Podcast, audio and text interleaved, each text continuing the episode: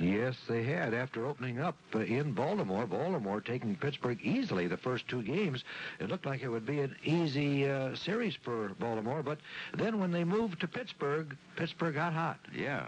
Nelly was superb as uh, Baltimore defeated Doc Ellis. McNally with nine strikeouts. And Baltimore really unloaded in game two before a sellout crowd at Memorial Stadium, defeating the Pirates 11 to 3. But it was different, as Lou just mentioned it, when they got to Pittsburgh.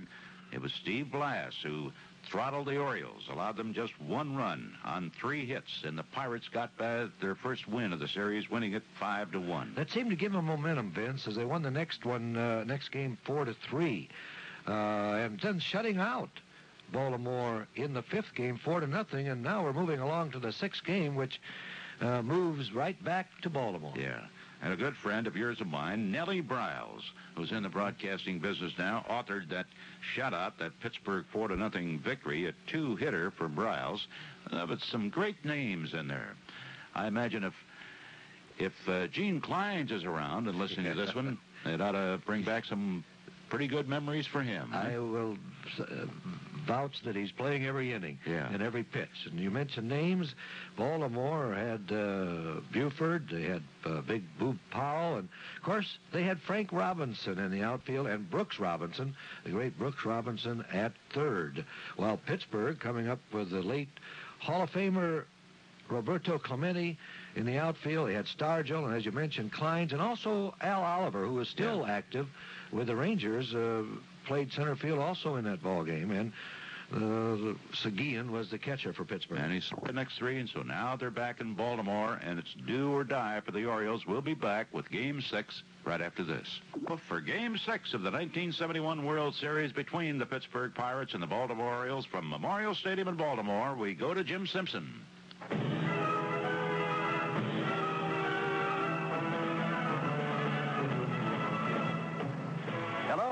Welcome back to Baltimore for the sixth game of the 1971 World Series, a series in which the Pittsburgh Pirates had swept their last three and now only three games to two lead over the Baltimore Orioles. And should the Pirates win today, the World Series is all over.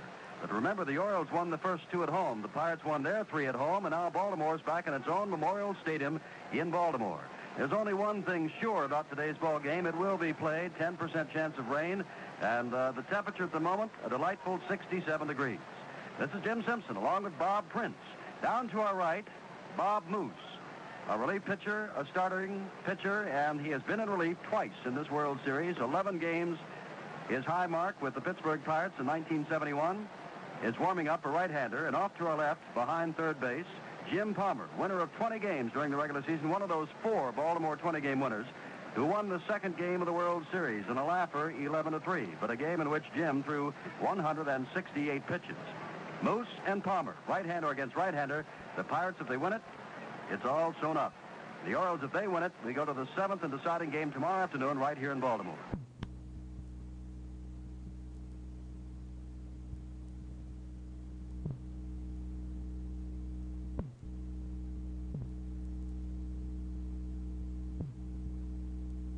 For this sixth game of the World Series is Len Dillon from NBC New York, and our engineer is Dave Nolan out of WRC in Washington.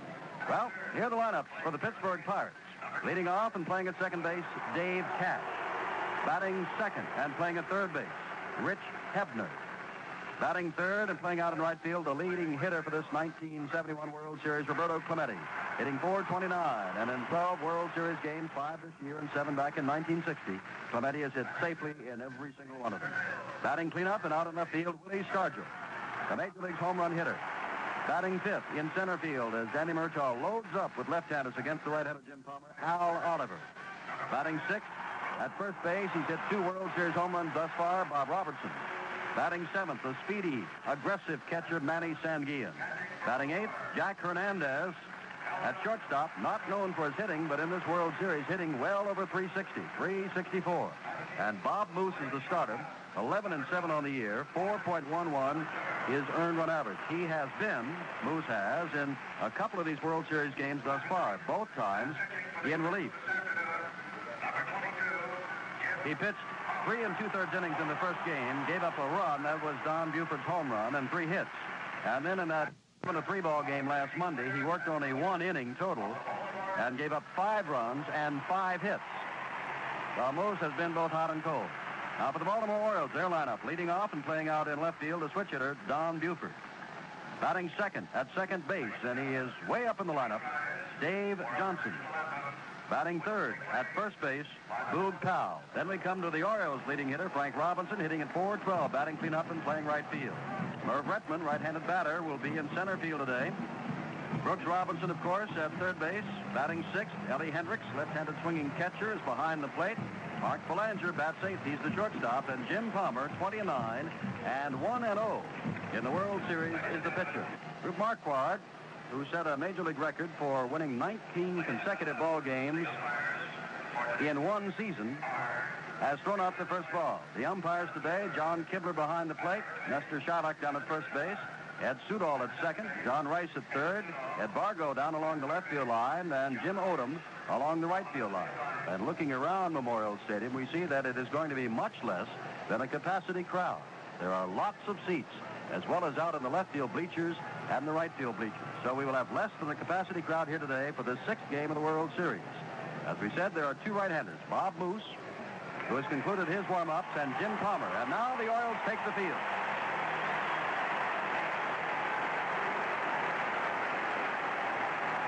Boog Powell goes down to first base. Davy Johnson will be at second. Mark Belanger, the shortstop. Brooks Robinson at third base.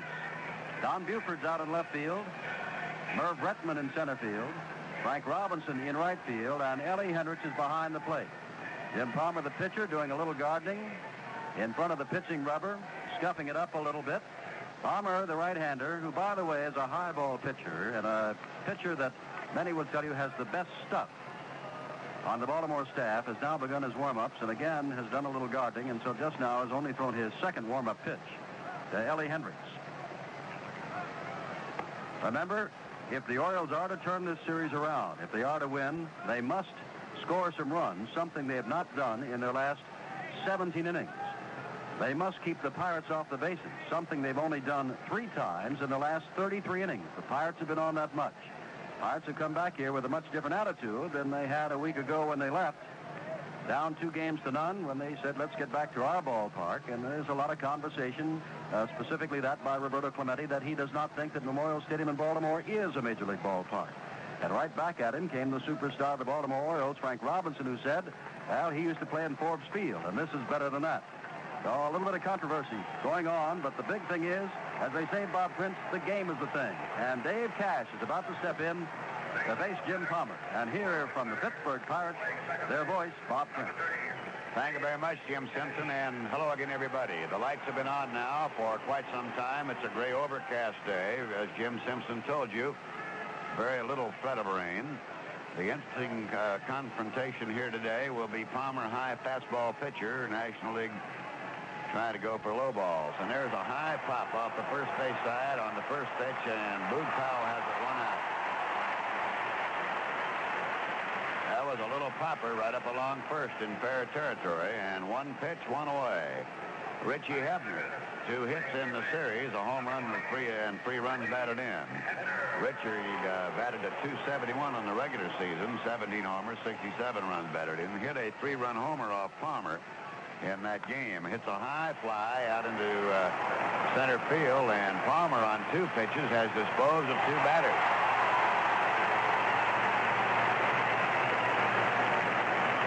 Now, Bobby Clemente, the leading hitter in the series with nine hits, has hit safely in all World Series games in which he has participated. 12 to be exact. Bobby in the regular season batted at 341, 13 homers, 86 runs batted in. Jim Simpson reminds, 14 innings in a row, the Pirates have had a base runner. And if they're to prolong that streak, Clemente must get aboard. The outfield will continue to play Bobby around to right. It is 309 to right. And it's high fastball. Ball one, no strikes. That's the first ball that's been recorded. Then it falls out to 360, 390, and 410 straight away. Clemente takes a breaking ball low, and it's two balls and no strikes. The Orioles, like everybody in the National League, continues to pitch Clemente outside, and he continues to hit around 340. And there's a ball hit into the gap in left center field. It's in between Buford and Rettenmund. It's going to be extra bases. Bounces off the tarpaulin out there. Clemente's going to second. He's going to try for third. The relay throw, not in time. Triple.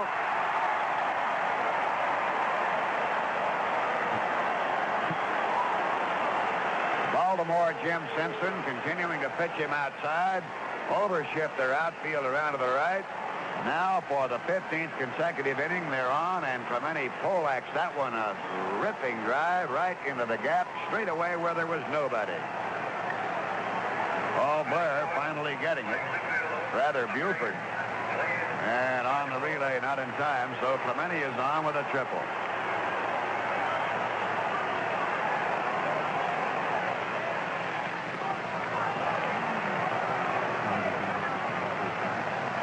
Bobby now has hit safely in all 13 games in which he has played in the World Series. And he wasted no time jumping on a fastball from Palmer. Stargell the batter, the 1-0 pitch, a change. It's low and inside ball two. Now, while Stargell was in the throes of a very fearful slump, he did ultimately pick up four base hits, one of them a double, drove in a run, and he also has six walks. And it's low ball three, 3-0. Well, it opened up very quickly with Cash swinging on the first pitch, popping up to Boog Powell. Hebner then flied out to shallow center, and Clemente starched one into center field for a triple. 3-0 pitch, a strike is called, and it's 3 and 1. Your umpires, John Kibler at home plate, Nestor Chylak at first, Ed Sudol at second, John Rice at third. Here's the 3-1 delivery and a swing and a miss strike two. Palmer and Stargell in the game they met in game two. Stargell got one hit in three at-bats, walked twice. Three balls, two strikes, and the pitch. And he strikes him out. Stargell attempting to hold up on the pitch, couldn't do it. No runs, a hit. No errors and a man left. We go to the bottom of the first. There is no score.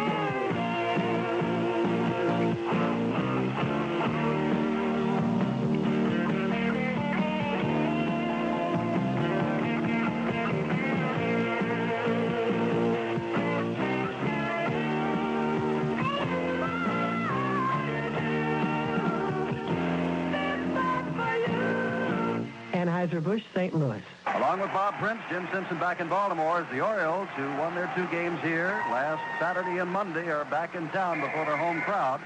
No score as the Orioles come to bat for the first time, and Don Buford will lead it off against Bob Moose.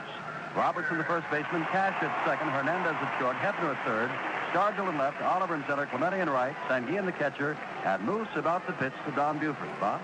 And Don Buford hit the first pitch off uh, Moose when they appeared against each other for a home run. Batted on the season at 290, and the pitch is low ball one. And Buford shortened up as though he might be bunting. Pirates have Hebner at third, Hernandez at short, Cash at second, Robertson at first, Stargell, Oliver, Clemente the outfield. Buford, a left-hand batter being played to pull. Coaching at third, Billy Hunter at first base, George Staller. Moose on the one ball, no strike pitch, fastball, base hit into center field. Stopped out there by Oliver, and Buford's on.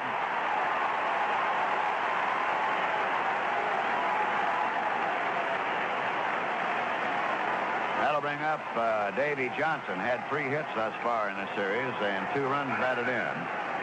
On the regular season, batted at 282, 18 homers, 72 runs batted in.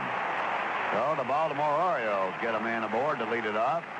Pirates have now stranded 51 men on the base paths, or else if you care to go the other way, Baltimore pitching has stranded 51 Pirates. A quick throw to first, and Bob Moose has the best move of any Pirate, and perhaps as good a move as anybody anywhere, over to first base, so Buford will have to be careful. And there was a throw that almost nailed him, got him in a little bit of a walking lead. The way he switches those legs and goes over there, he's got as good a move as you'll ever see. The outfield around to the left. Moose will hide that ball behind the crook of the right knee. Now checks it first, comes to the plate, and it's in there for the strike. You don't get to see anything Moose is tossing until he delivers. Hides the ball behind the crook of the right knee, then gloves it very nicely and short arms you, as they say. There's a quick, fast move to first as he reverses his feet and goes across, and again Buford is back. Davy Johnson being played to pull the ball a little bit. Stargell rather deep and left. Moose comes to the plate. A breaking ball in there. Strike two, it's called.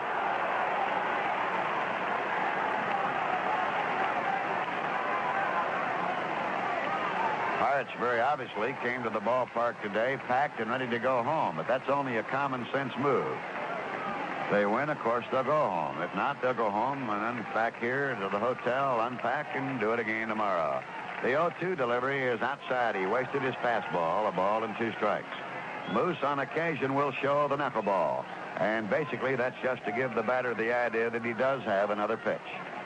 But his pitches, normally, he relies on pinpoint control and a good sinking pitch. Kibler has called time. On deck, Boog Powell. Buford, the runner at first base. Bit of a gap over there off that right side as Robertson holds there. Now the look and the one-two pitch, and there's a hard foul off third. And that ball missed by very little, being a fair ball. The stands on the third and first base side jut out very close to the foul line, perhaps some 270 feet down the line. And a ball could hit fair, go down there and hit that railing, and then ricochet on out in most any direction. One ball and two strikes. Buford, the runner at first, and the Baltimore first, and there is no score. Pitch to Johnson, and there's a foul back, and he moved that one in on his fist, running the ball in very tightly.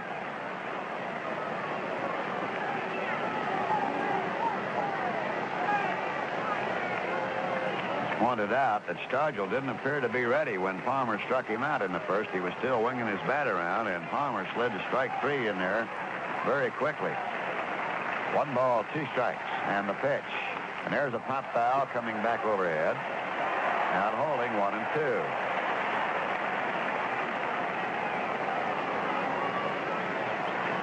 One of the most memorable occasions back in the year, a couple of years ago when the New York Mets won the championship. They were struggling for their very lives to win it when the Pirates came into town to play them a five-game series. Buckos beat them a doubleheader, then Moose threw the no-hitter, and the Mets didn't lose any ground at all. One-two delivery, a puller down to third. Hebner has it. On to Cash for one on their first double play. So the Pirates go around the horn on a fast double play, five to four to three.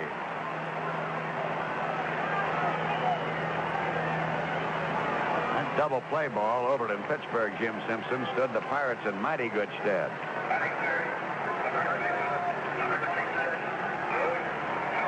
Baltimore now brings up their number three batter. Two hits in the series. Boog Powell batting a 256. No home runs, one run batted in in the series. In the regular campaign, uh, top 22 out of the ballpark. The infield shift is on. And a foul back off to the left, and it's out of play.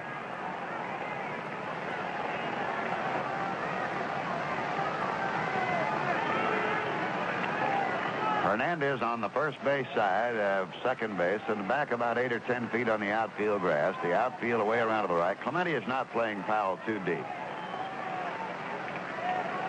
No balls, a strike, two out and an on, no score. The pitch is a let up, and it tails outside for a ball, one and one. Moose, an all-around athlete from Export, Pennsylvania. A great football player has tremendous balance and his fielding uh, at the mound is exceptional. There's a pop-up foul, no play available as it comes back overhead. A ball and two strikes. The on-deck batter, Frank Robinson. As in any World Series, there's been a lot to uh, create the interest of the fans and a little bit of jabbing here and there between the Baltimore club and the Pittsburgh club. There's no question but what Clemente has been outspoken in his dislike of this ballpark from the standpoint of playing in it. There's a pitch into the dirt, a ball. That might have been his knuckleball that time. Two balls, two strikes.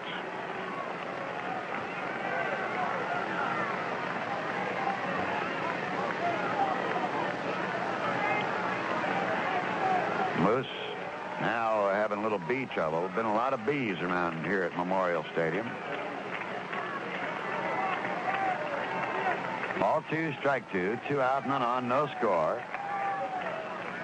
In the Baltimore first, 2-2 to Powell. And a foul ball on a sinking pitch that caught uh, Kibler a little bit on the foot. 2-2. Moose very basically with a sinking ball type of delivery. Is not an overpowering pitcher.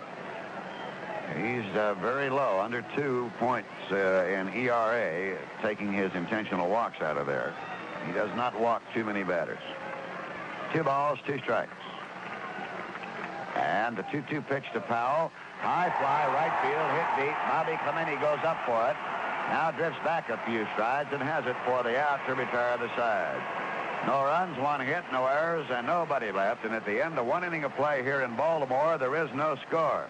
This year's biggest airfare discounts are here. Midway Airlines with 408 nonstop flights every week serving major cities. New York, Philadelphia, Cleveland, St. Louis, Detroit, Omaha, Kansas City, Washington, D.C. Midway Airlines now offers 191 weekly flights for at least 50% off. That's right, you save at least 50% off O'Hare's one-way unrestricted coach fares. You heard it right.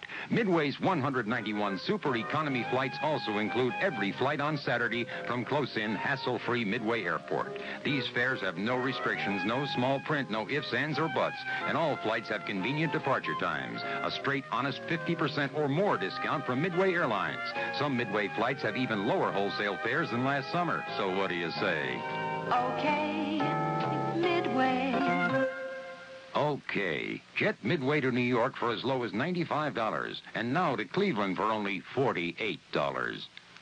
WGN Radio is presenting a rebroadcast of Game 6 of the 1971 World Series between the Pittsburgh Pirates and the Baltimore Orioles on WGN Radio in Chicago.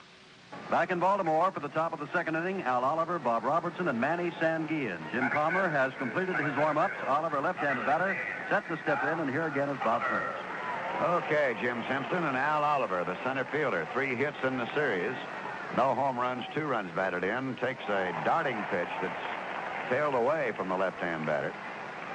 Oliver last year used to really crowd the plate. Palmer wasting no time back with a curveball and fouled off the end of the bat to the left side, strike two. Oliver on the regular season batted to 282, 14 homers, 64 runs batted in, was platooned a lot by Danny Murtaugh.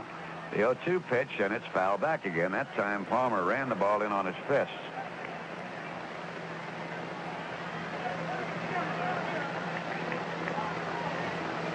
It'll be Oliver, Robertson, and Sanguillen in the Pirates' second inning with no score in the game. Now the 0-2 delivery. And there's a ball driven down the right field line. Fair ball bouncing into the corner. And Robinson makes a fine play. Crashes off the wall. Comes up throwing. Oliver's in with a stand-up double. Pirates have now had men on base 16 consecutive innings and have a triple and a double to show thus far in the game. But the triple by Clemente occurred in the first inning with two down. Now Oliver starts it off with a double. Palmer in the game against Pittsburgh that he won 11 to 3, surrendered eight hits, stranded 14 batters, walked eight, and struck out 10. Now the batter, Bobby Robertson. He's had three base hits, but two have left the ballpark. And they were telling blows. One that he hit for a home run in Pittsburgh when he missed the bunt sign, and one that he hit straight away into center field in Pittsburgh to help win the game. A swing as he tried to go to right field. That time very definitely just trying to move the ball off the right side of the diamond to advance Oliver to third. Frank Oceak coaching at third for the Pirates. Over to first base is Don Leppert. The Pirates normally, down through the last several years, have been a very fine fastball hitting club. No balls and a strike. Oliver edging off second. The pitch is a slow curve, hammered foul past third base. 0 and 2. The Dorio infield is straight away here. The outfield has swung to the left, and Robinson is giving Robertson better than 90 feet of the right field line. It is 309 down both lines. 410 straight away. Palmer has his sign now. And the pitch. And he crowds Robertson on that delivery. One ball, two strikes. And it tailed inside, and the fans thought here, Baltimore fans, that might have been on the strike zone. 2-2 to count. I don't think there's any doubt but what Palmer is possessed of the best fastball on the Baltimore pitching staff. He's up to Robertson on a two-ball, two-strike count. Here's the pitch. And it's driven to left field for the base hit. Oliver's going to try to score. Here comes the throw by Don Buford. They let it come through. It's not in time, and the Pirates lead 1-0. Bobby Robertson drives in his fifth run in the series, follows up Oliver's double with a line single to left field, and out comes Earl Weaver. So the Buccos strike early here, Jim Simpson. And Weaver out right away. Well, he had Robertson nothing in two, then went to 2-2, and the pitch that he wanted to get the decision on, he got it all right, but not the way he wanted it.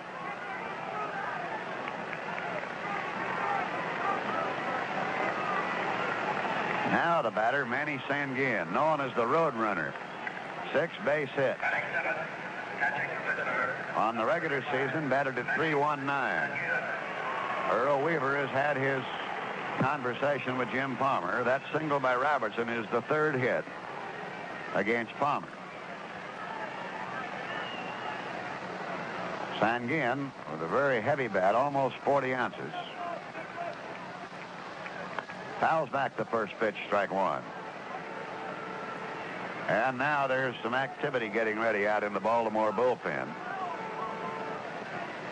And it is Grant Jackson, a left-hander, that is up.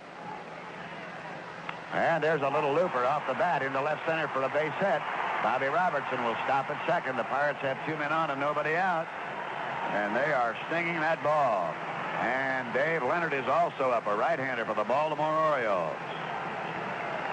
Well, with two down in the first inning, Bobby Clemente starts the tremendous triple to left center field. And he was stranded for the 51st runner left by Baltimore pitching. But here in the second inning, Oliver screeched a double down the right field line. Robertson singled him home. Sanguillen is singled into left center field, sending Robertson to second. The batter will be Jackie Hernandez. Jackie in with four base hits. Brooks Robinson comes up tight looking for the bunt, and Boog Powell likewise at first. The outfield is straight away. From the stretch, Palmer goes. The bunt down off the third base side. Palmer goes to second for the fourth play, the third for the fourth play. Hernandez wanted to get that ball closer down the line to make Bobby uh, Brooks Robinson feel the ball. Palmer made a very fine recovery and went right to uh, third base, and that will force Bob Robertson. So Sanguillen is at second, and on a force play, Hernandez is at first, and the Orioles still look for a bunt from Bobby Moose, who on the regular season batted at 124. And he slams a foul off the first base side instead. Strike one. Pirates lead 1 nothing. On four hits, the Orioles, no runs on one hit.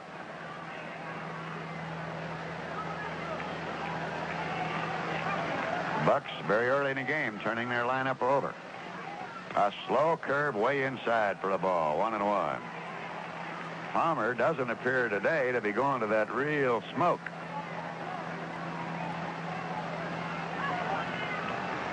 And he has plenty of that when he's right. 1-1 delivery, and the bunt is pushed off over toward Boog Powell. Has only one play on to second base. Johnson covering a course at first. On the sacrifice, Sanguillen has gone to third. Hernandez into second.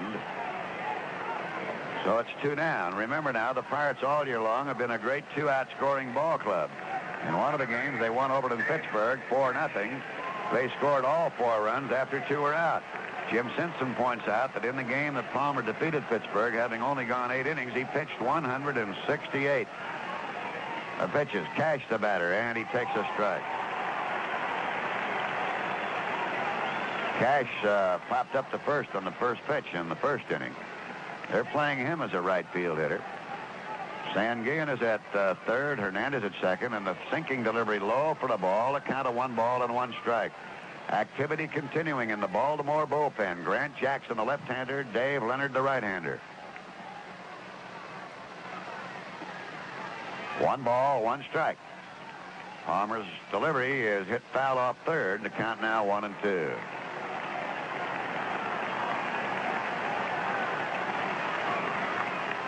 If the Pirates are able to defeat Palmer today, they will have swept four 20-game winners. A ball and two strikes. And the one-two pitch. And there's a popper hit into shallow center. Coming up fast, Merv Rettenmund dropping back Johnson. Johnson has it. The Pirates draw the first scoring opportunity with a run on three hits, no errors, and leave two. Going to the bottom of the second, Pittsburgh one and Baltimore nothing. Hi, Pat Summerall to remind you that good household help is hard to find, except at True Value hardware stores. There you'll find a selection of quality designed Rubbermaid products to provide helpful convenience all over the house. Use Rubbermaid stackable storage bins to organize kitchen utensils or in the family room to store small toys and sewing notions. Rubbermaid shower accessories will help keep bathrooms looking neat. Plus, you'll find durable Rubbermaid pitchers, waste baskets, and more at participating True Value hardware stores and home centers.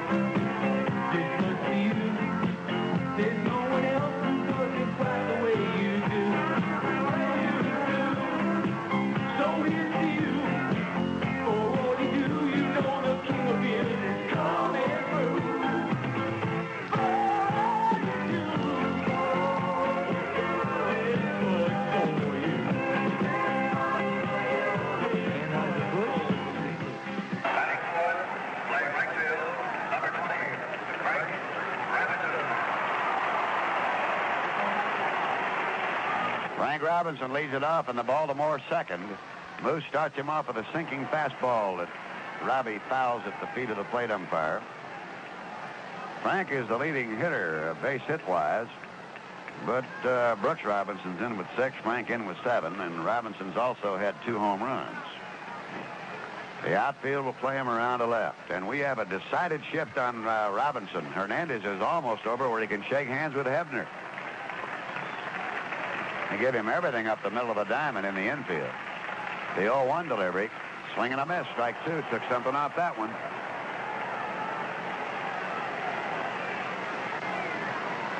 Ron Santo of the Chicago Cubs absolutely doesn't want to bat at any time against uh, Moose. He has great success against the Cubs. The 0-2 pitch, curveball struck him out.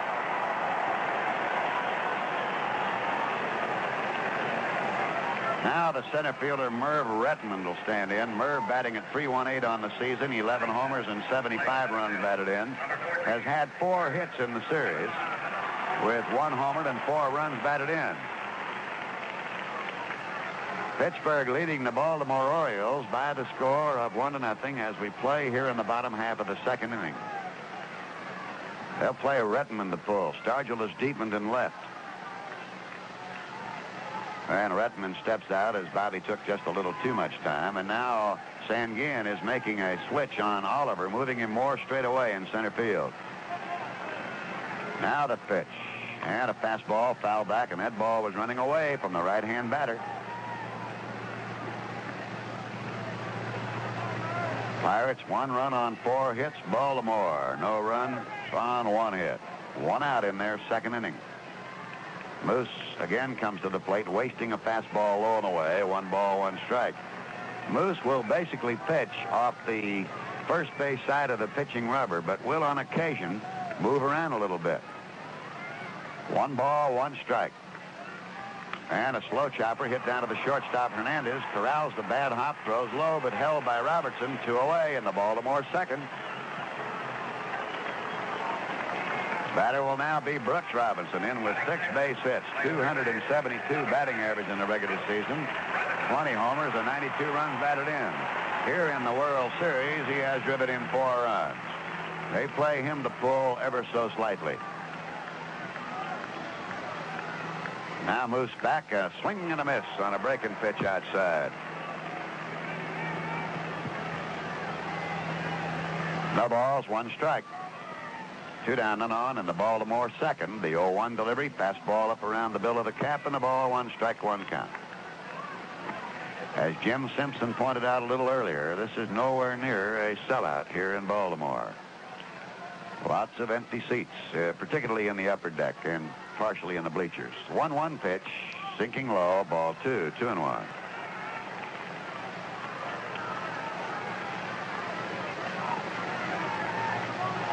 Nice balmy day, gray and overcast, very little chance of rain.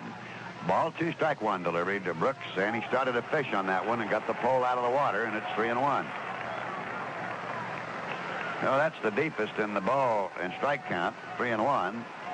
On the minus side, that Moose has gone to a Baltimore batter thus far.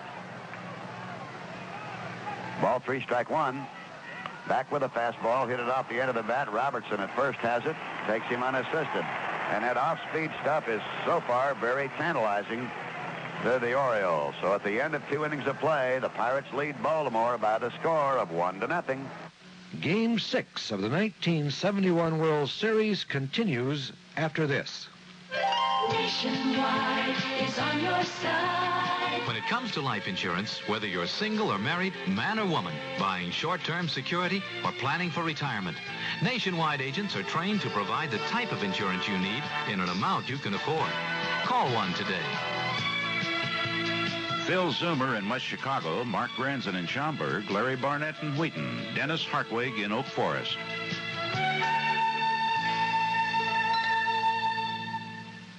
Along with Bob Prince, Jim Simpson. Back for the sixth game of the World Series as we go to the top of the third inning, which Pittsburgh leads. One run. They've had four hits and no errors, and Baltimore's only had a single base hit. That was the leadoff batter Buford in the first, who was erased on a double play. Here's Hebner, and here's Bob. Hebner fly to center field, swings and fouls back on the first pitch. And there's one thing that basically thus far in the game, the Pirates have been going after Palmer early on his deliveries. They're not uh, trying to wait him out. They're going at him. The 0-1 delivery is a curve that missed outside, one and one. The outfield uh, playing Hebner very much to pull. Hit a three-run homer against Palmer. Swings on a changeup, one and two.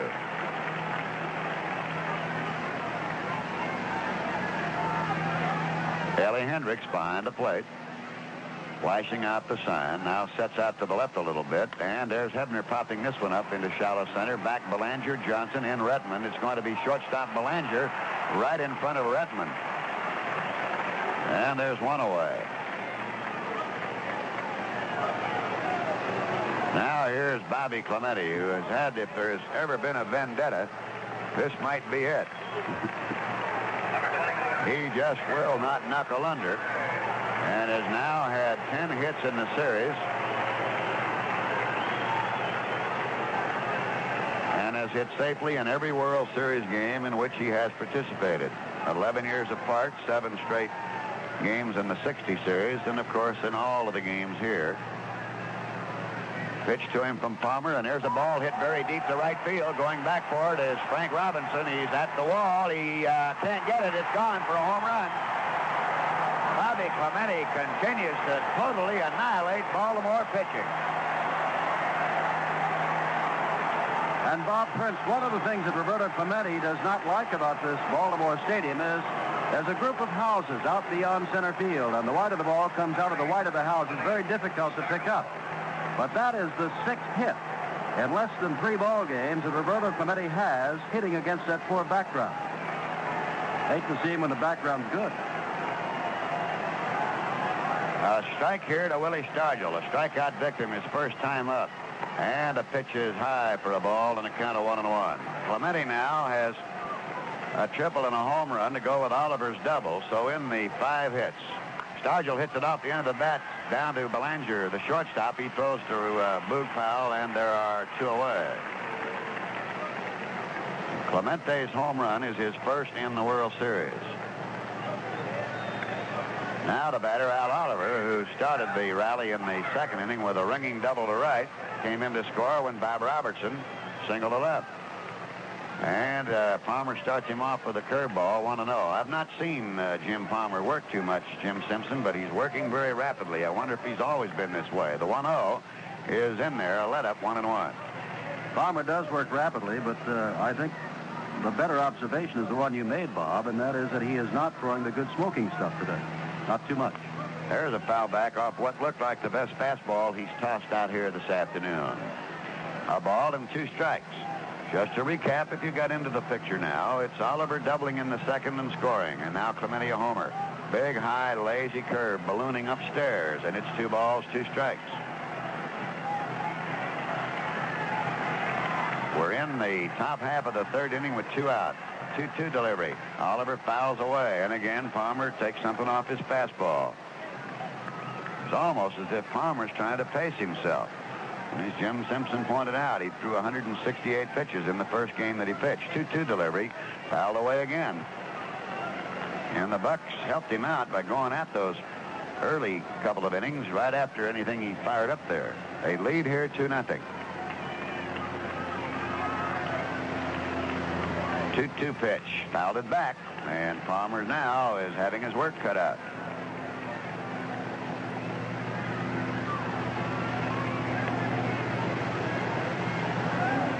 Ball two, strike two, and two out. They're playing Oliver definitely as a slash hitter to left.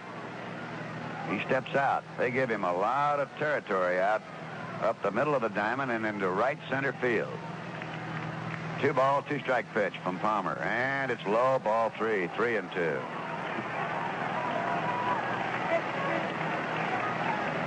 The on deck batter, Bob Robertson.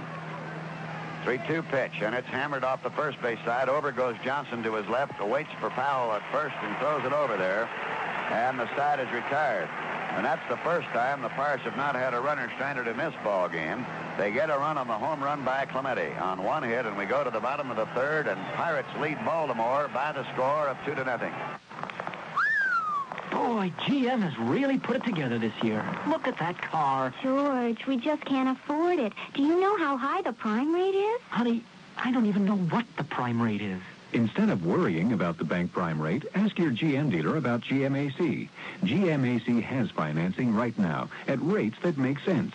So get that new Chevy, Pontiac, Olds, Buick, Cadillac, or GMC truck you want with help from GMAC, the financing people from General Motors.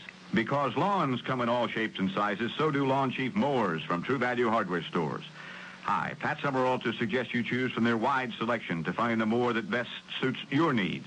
Like the Lawn Chief 3 horsepower 20-inch rotary mower loaded with features for just $139.99. Or the Lawn Chief 22-inch 3.5 horsepower rotary model for larger lawns, priced at just $149.99. Lawn Chief mowers have earned the Good Housekeeping seal, and they're sold exclusively by participating True Value hardware stores. As Roberto Clemente went out to right field, he got a standing ovation. So I would assume, Bob Prince, after what Clemente has said about the Baltimore Memorial Stadium, that the fans in the right field bleachers are down from Pittsburgh. Yes, they must have come in on the busload. Clemente, by the way, uh, now has 11 base hits, and the record for a six-game series is 12, held by Billy Martin. Well, here is Baltimore's catcher, Ellie Hendricks, and the Pirates continue their shift against him. Nobody shifted against him like Pittsburgh throughout the season, according to the Pirates scouting reports. Moose pops the fastball right by him, letter high. Hernandez is out just about a step to the first base side of second. We invite him to go to left field. They give him everything the left field side of that infield. No balls and a strike. And a tailing fastball moved outside, one and one. Moose surrendered a base hit to Buford in the first inning, and then Johnson hit into an around-the-horn double play from third to second to first. Boog Powell hit the ball rather sharply, but high and deep into right. and Clemente gobbled it up. Then Moose set the birds down in order in the second, and now works here to Hendricks, a ball and a strike. For the first, Bobby Robertson has it, takes him unassisted. And that's two outs in a row for Robertson unassisted. There's one down in the Baltimore third with the Pirates leading Baltimore by the score of two to nothing. The shortstop, number seven, Mark Belanger.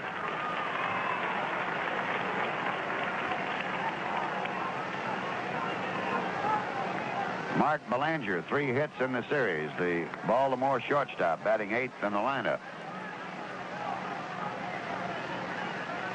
Moose's fastball missed upstairs a ball.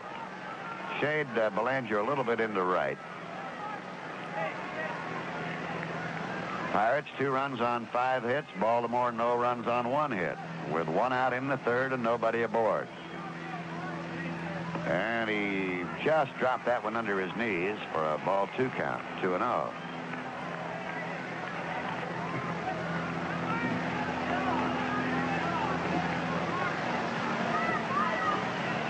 Two balls, no strikes. To Mark Belanger. 2-0 delivery. Rushes him back off the plate, and it's 3-0. Now, this is the deepest in the ball, no strike count that Moose has gone thus far today in two and a third. Belanger on the regular season batted at 266. No homers, 35 runs batted in. Now the 3-0 delivery right down the pipe, and it's 3 and 1.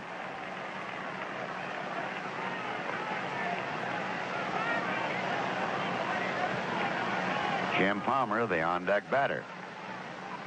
3-1 pitch to Belanger, just underneath. He walked him. So that'll bring up Palmer, who on the regular season batted at 196. Palmer, in the game that he won, game two, walked twice to drive in runs, which was uh, somewhat unusual.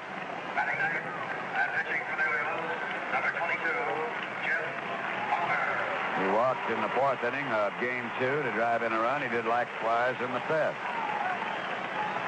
Hebner up tight at third, looking to the right-hand batter, and a swing and a miss, strike one. The regular season, Palmer drove in nine runs, did not hit any home runs.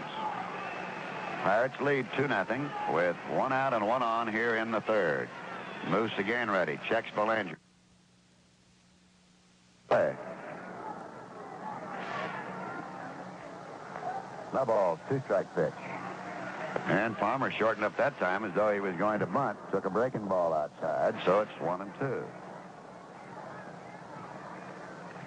If you're just tuning in, in the first inning with two out, Clemente triple. That extended his World Series batting streak to 13 games. He was stranded.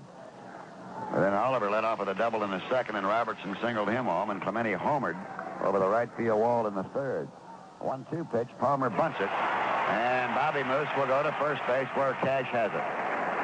So on the sacrifice, Belanger moves into second and becomes the first Baltimore base runner to get that far.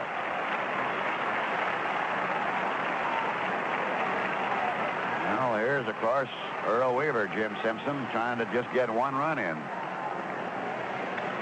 And that opportunity is presented as Buford, who singled in the first inning, stands in.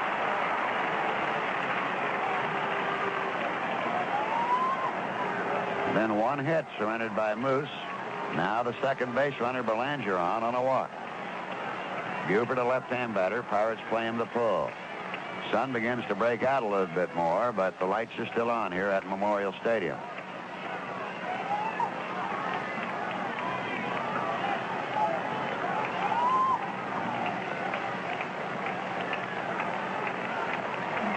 Hebner very close to the line at third. Hernandez almost behind second on Buford. There's a sinking pitch low, ball one.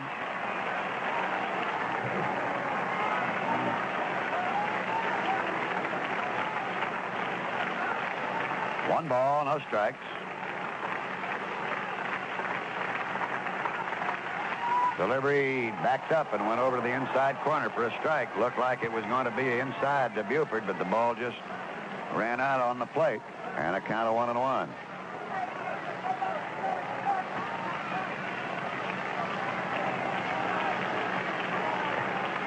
Again, Bobby Moose ready. Checks Belanger out at second. Fastball this time, and he missed with it. Two and one. Buford, considered to be one of the finest leadoff batters in all of baseball. Batted on the season at uh, 290, had 19 homers, 54 runs batted in. Ball two, strike one. And it's fouled away to the left as he came in on him that time, right in on the thighs. And the count is two and two.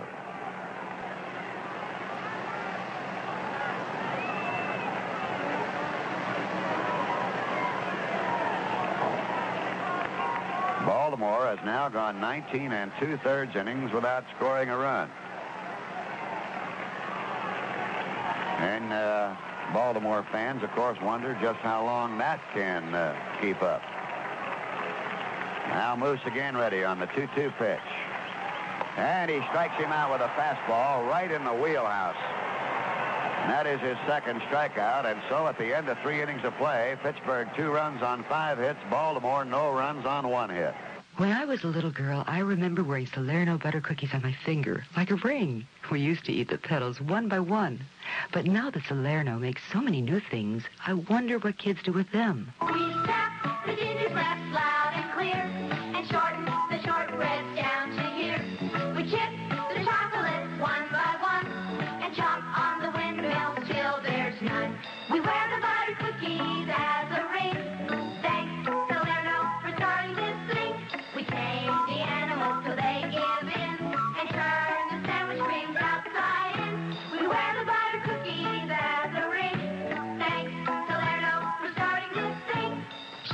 knows how to make good old-fashioned cookies, and we still make them. Come to think of it, when it comes to quality, you've still got us right where you want us, wrapped around your little finger. We've got you wrapped around our little finger, around our little finger, Salerno. I got you, Salerno. WGN Radio is presenting a rebroadcast of Game 6 of the 1971 World Series between the Pittsburgh Pirates and the Baltimore Orioles on WGN Radio in Chicago. Up three games to two. The Pittsburgh Pirates lead in this ball game by the score of two to nothing. And of course, they win today. It is all over. Bob Robertson, Manny Sanguin, and Jackie Hernandez to face Jim Palmer here in the uh, top of the fourth inning, Bob. And time is running out on the Orioles. And you pointed out something. You can now make it 20 in a row. Baltimore hasn't scored a run. Well, here's Bob Robertson, who singled and picked up his fourth series hit, driving in his fifth series run. Back in the second inning, that single followed a double by Al Oliver. Palmer delivers, and he's way outside, ball one. It is 309 now down both lines, and then it falls out gradually to 360, 390, and 410. The 1-0 pitch. Here's a fastball at the knees, count of one and one. Baltimore outfield shading Robertson to pull. 1-1 pitch. Started to go for it. Took it outside and low, and it's ball two, strike one. Jim Palmer comes straight overhand. Two ball, one strike delivery.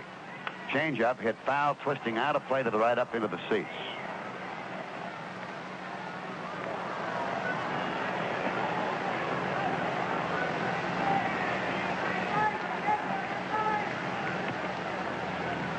Pirates lead 2 nothing here in the fourth inning. 2-2 delivery. And there's a base hit to left. Right in the gap between Robinson and Belanger, and that is the sixth hit of the ball game. And thereafter, Jim Palmer with a vengeance.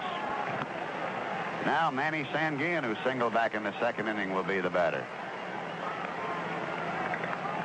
Number 35, Manny Sanguillen.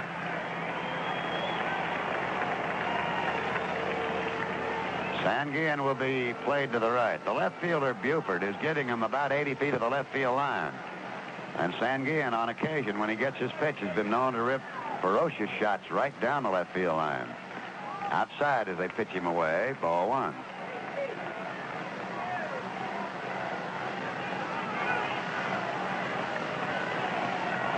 One ball, no strikes. Sanguillen dances to get out of the way of an inside pitch, and it's 2 and 0. Now there's a little activity getting ready in the Baltimore bullpen. They've been up once already. Ball two and no strikes. Sanguillen hitting a high foul up along first. Boog Powell may have a play. Drifts over and in there, one out.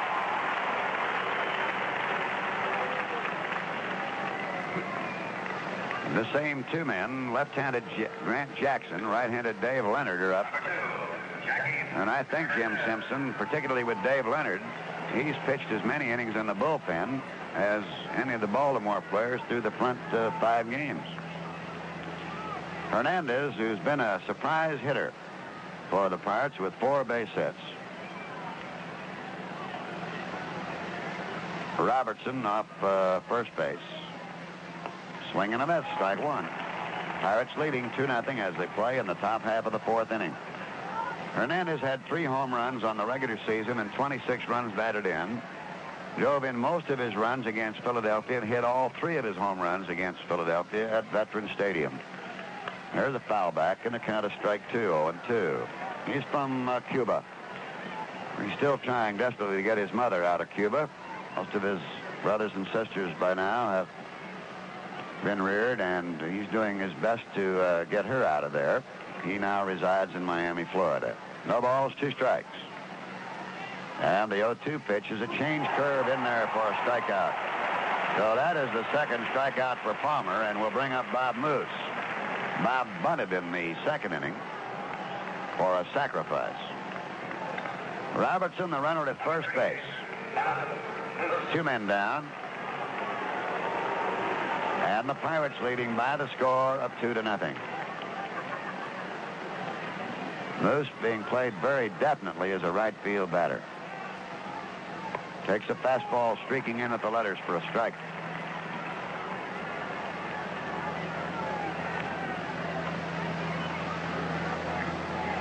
Palmer right back with another fastball, this time below the knees.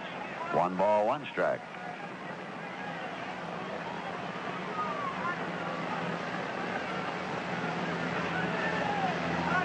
On the 1-1 delivery, a hammering swing and a count of a ball and two strikes.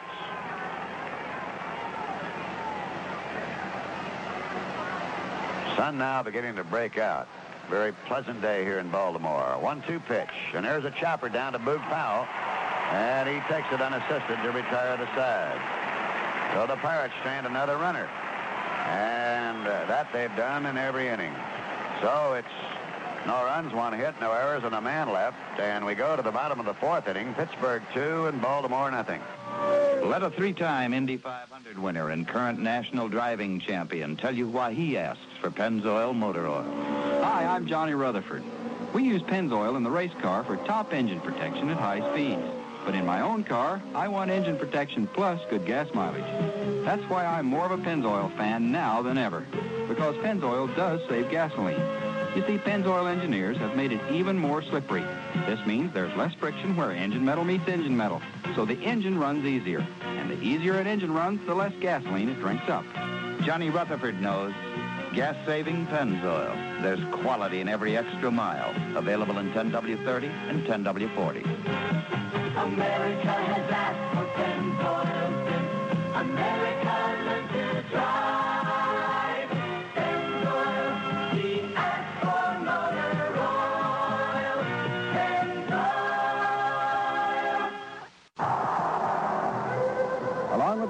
This is Jim Simpson, and the bugle call here at Memorial Stadium is charge for the Orioles. They've not done much charging. In the last 20 innings, Bob, they have had no runs and only four hits against Pirate pitchers. Dave Johnson, who rapped into a double play back in the first inning, leads it off for Baltimore in the fourth as they present Johnson, Powell, and Frank Robinson. Bobby Moose works to the right-hand batter, right over the plate with a fastball, taking all the way. Pittsburgh leading 2 nothing. The 0-1 delivery hit foul over to the right out of play. Bobby Moose is most aware of the fact that on deck is Boog Powell, so it behooves him, from the Pirate standpoint, to keep Johnson off the base path. Leading off here in the fourth. No balls, two strikes to Dave Johnson, a very superior second baseman. The 0-2 delivery is pulled back to Moose. He can field his position beautifully. He does, and throws over one out.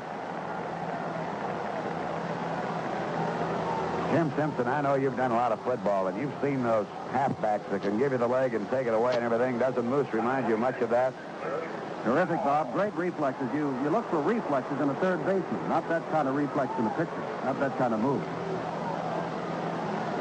Boog Powell flied out rather deep to right field in the first inning. The infield shift is on. Time has been called. Hernandez wants Ed to call time. I believe he wants to get his sunglasses readjusted out there.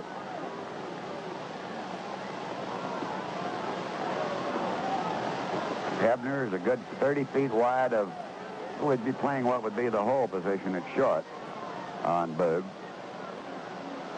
Bob Moose works to him at a swing and a miss, and that had to hurt his hand. You could just tell right then that hurt that hand. The big fella playing in obvious pain.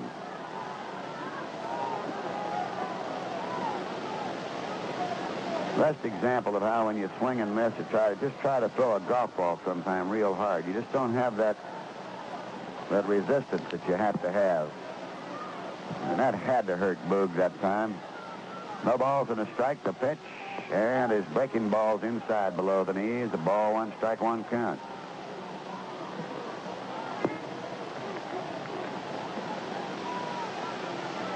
Pirates lead here. 2 nothing, one out, none on in the fourth inning.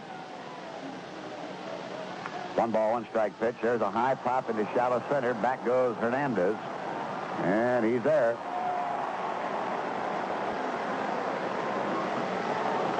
And it's two down to Frank Robinson, a strikeout victim in the first inning. Pittsburgh leading 2 nothing in the game. That's for them if they can win. Will send them home with their second world championship in 11 years. And in a series almost as unbelievable as the one in which they defeated the Yankees in 1960. A complete reversal of form thus far in the series. So Frank Robinson, the batter. And there's a ball hit out right toward Bobby Clemente. Comes up to get it. And Moose has a very quick one, two, three inning. We go now to the top half of the fifth inning. The Pirates of Pittsburgh leading the Orioles of Baltimore two to nothing. Game six of the 1971 World Series continues after this. Meet Button Gwinnett, 240 years old, the least known and only living signer of the Declaration of Independence. Mr. Gwinnett. Call me Button. Uh, Button, to what do you attribute your long life? An apple a day really worked for me. Early to bed, early to rise helped a lot. More than it helped Ben Franklin, who said that. Did, you know. I know. I also avoid unhealthy health habits like the plague. Anything else? I try to avoid plagues, too. Well, today there's a lot of confusion over what's good and bad for health. It's a mishmash. Well, that's why the U.S. Public Health Service is offering a free health style checklist. It's designed to clear the air on many health hazards. We used to have such clear air. I mean, the booklet helps clear the air of confusion over what's good, what's bad for health. Well, I took that health style quiz. Oh? With my healthy attitude, I could live another century, give or take a decade. Great. If you want to get into health, write Health Style, Box 47, Washington, D.C., 20044. Say it slower. I still write with a quill pen. Health Style, Box 47, Washington, D.C., 20044. You want to arm wrestle? Oh, you're an old man. I'll take ya. Top of the fifth inning in the sixth game of the World Series from Memorial Stadium in Baltimore, the Pirates, thanks to a double by Oliver and a single by Bob Robertson and a home run by Clemente, lead the Orioles by the score of two to nothing as Dave Cash steps in against the Birds' Jim Palmer. Bob?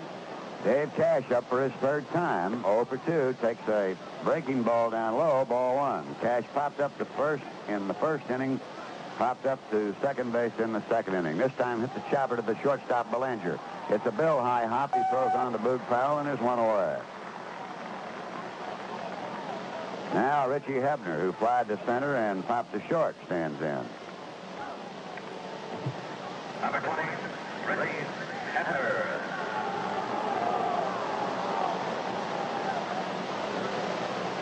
Palmer to the left-hand batter just tied him up a little bit. He had an inside-out swing that time and fouled it off to the left. Very controlled swing, basically, by Hebner. The 0-1 pitch, and it's high away for the ball. He has tremendous wrists, and basically that's from two things which you've heard much about. Playing hockey and digging graves. 1-1 delivery, a swing and a miss. Strike two.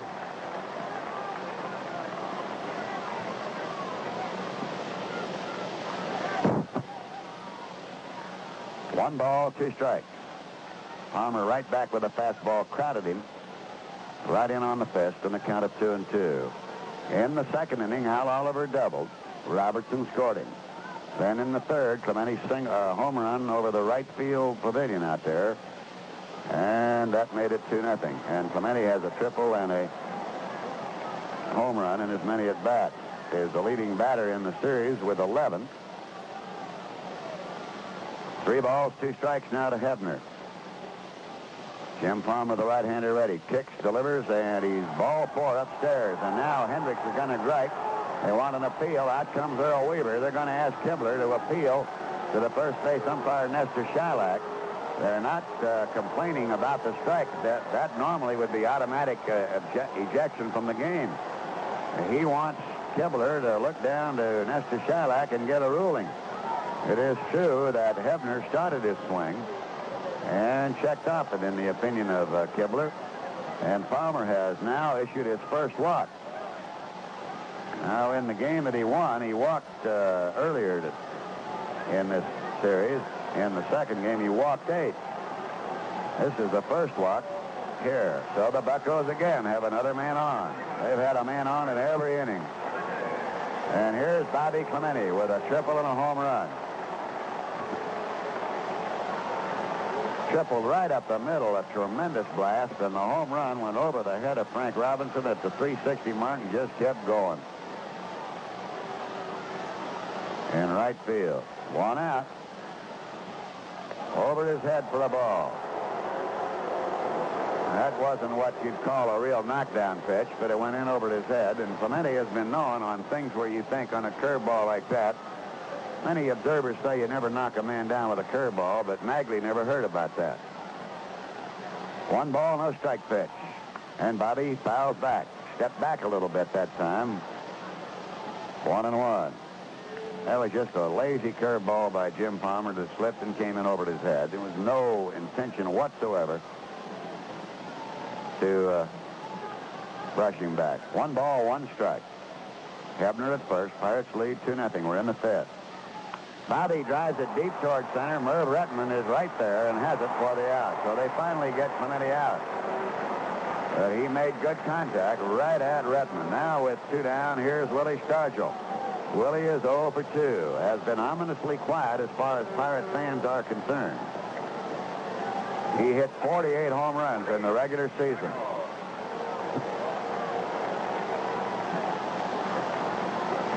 Pittsburgh leading two to nothing with two down, a runner on here in the fifth inning. And Palmer upstairs to him, ball one. This game moving right along thus far as both Palmer and Moose waste no time in coming to the plate with their pitches. Now the 1-0 to Stargell, tail to the outside corner for a called strike, and it's one and one.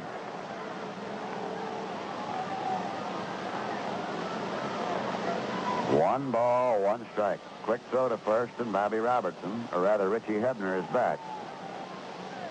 Very little move on the part of a runner at first for Stargell up there. The 1-1 delivery. A change in there. Strike two. One and two.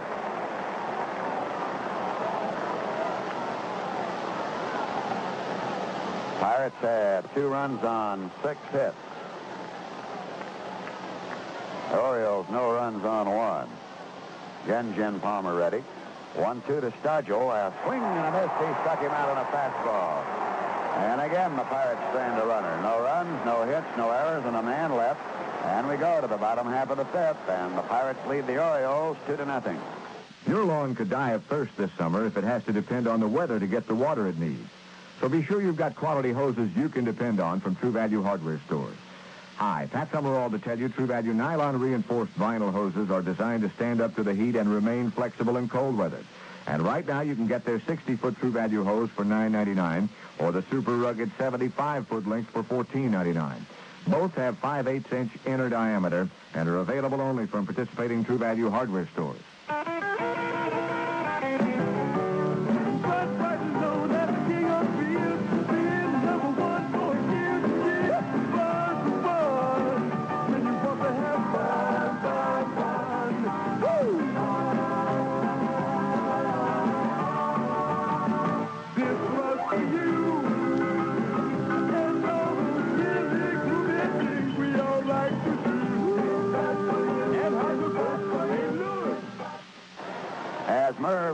Uh, steps to the plate, here's the voice of NBC Sports, Jim Simpson. Thanks, Bob Prince. Bob moves his first pitch, cut out and fouled by Rettenmund. Strike one. As we go to the last of the fifth inning, two to nothing, the Pirates. Moose right back with a fastball. It's too high. It's one ball, two strikes. The Orioles have now gone 21 World Series innings with no runs and have only four hits over those 21 innings. Lose today and it's all over. They head for Tokyo to play an exhibition series over there, not as the world champions if they lose today, but rather as the runners-up in the World Series. Bob Moose, the sixth different Pittsburgh starting pitcher in six World Series games. Back ready again, breaking pitches a strike. And at the letters, this was done uh, by the Dodgers years ago. They started six different starters against the Yankees, and then Johnny Podres came back in the seventh game to beat them. One ball, two strikes. Rettenmund, the right-handed batter, swings at a breaking pitch, and it's fouled off to the left toward the Oriole dugout and goes into the dugout. Pirates have their two runs on six hits, one of them a home run by Roberto Clemente, who also tripled. And Baltimore's leadoff batter in the first inning, Buford single, erased on a double play. There's been one base runner since. That was Mark Belanger in the third, who walked. Lights are still on. They have been, and what sun we had is now gone. Breaking pitch is too high. It's two balls, two strikes. Bob Prince told you both Jim Palmer and Bob Moose, currently on the mound, are working very fast. Both have shown exceptional control thus far, and that is Moose's strong suit. Not the blazing fastball, but excellent control.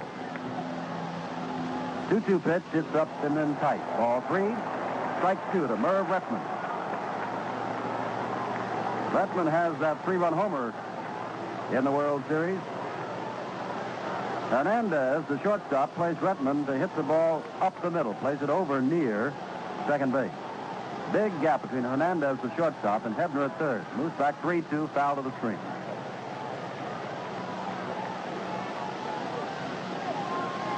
Rettenmund third in the American League this year behind Tony Oliva and Bobby Murcer in hitting with a 318 average. Baltimore all year long employing a four outfield outfielder system. The fourth man not playing today, great center fielder Paul Blair. Back with a 3-2 pitch again. Ground ball up the middle. Back for a backhanded play as Cash will throw to first. He's got it.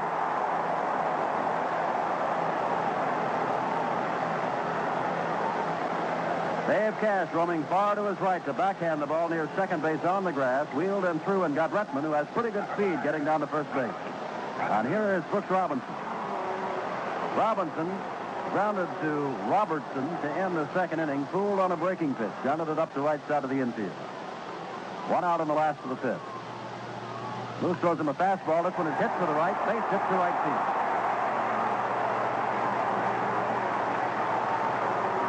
Second hit off Bob Moose. And here comes Ellie Hendricks, the big, strong home run hitting, left-handed hitting Baltimore catcher. Roberto Clemente backs up a few steps out in right field. Oliver switches over to right center field. And Hernandez goes almost to second base from the shortstop position. Our bullpen begins to get busy. A swing of Hendricks' bat, and we've got a brand new ball game. Bob Johnson up and throwing. He was a starter here. Breaking pitch down low and away. Sanguillen taps it. Ball one to Hendricks. And Luke Walker, who has also started the game. Two former series starters are now warming up in the Bucko bullpen. First time that's been active. Danny Murtaugh doesn't want to let this game get away. Baltimore is trying to get back in the game. The pitch in low. It is ball two to Hendricks. Brooks Robinson on at first with one out in this 2-0 ball game. We are in the last of the fifth.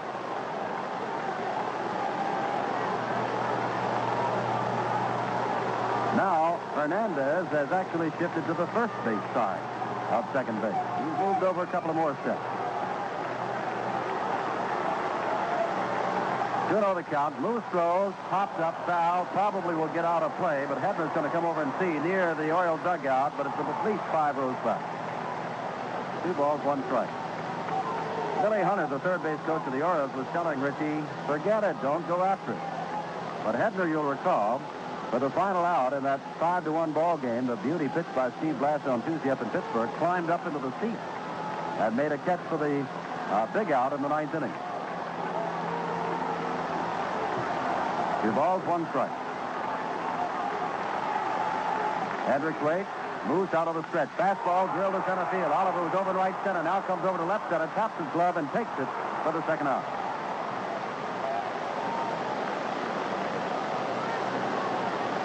Baltimore in the third game had three base hits.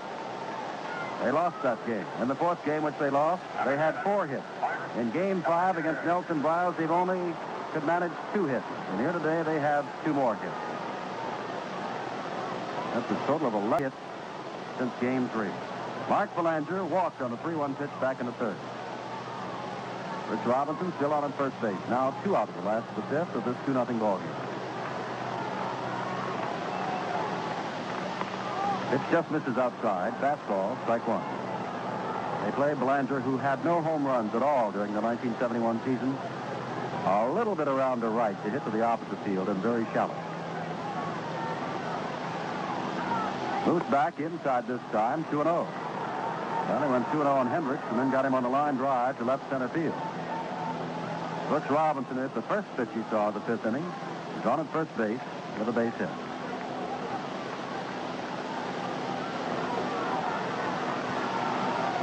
Moose throwing 2 and 0. It is in under the hands. Inside, it is ball three. No strike. Palmer is on deck. Nobody is warming in the Oriole bullpen. But of course, ball four here could change Earl Weaver's strategy. As Brooks Robinson would move down to second base, and Mark Belanger, the tying run, could be on at first. 3 0, and he's taking all the way, and he takes a strike. Now he steps out to look down to Billy Hunter again to see whether or not he should take again. On three balls, one strike. Robinson moves off at first base. Not being held on the bag by Robertson. Pitched up under his chin, ball four. Brooks Robinson goes down to second. Mark Belanger with a second walk of the ball game. And with two outs, Jim Palmer will hit for himself. Weaver not going to his bench for hitting strength with two out, and Brooks down at second, and Mark Belanger on at first. A Palmer, a 20-game winner. Great fastball. And this ball game is not out of hand yet. At two to nothing, Weaver's decided to keep him rather than to go to his bullpen. Last time up, Palmer sacrifice. Takes ball one, it's inside. Palmer looks down to Billy Hunter. And they might have Jim taking a few pitches along the way here. If he can't get aboard with the walkers. Bob Prince told you he walked twice to drive in runs in the game that he won last Monday, 11 to 3. Swinging though, and foul back to the screen and runs up under our boot. One ball, one strike. Bob Johnson, the right-hander, Luke Walker, the left-hander, still out in the Pirate bullpen.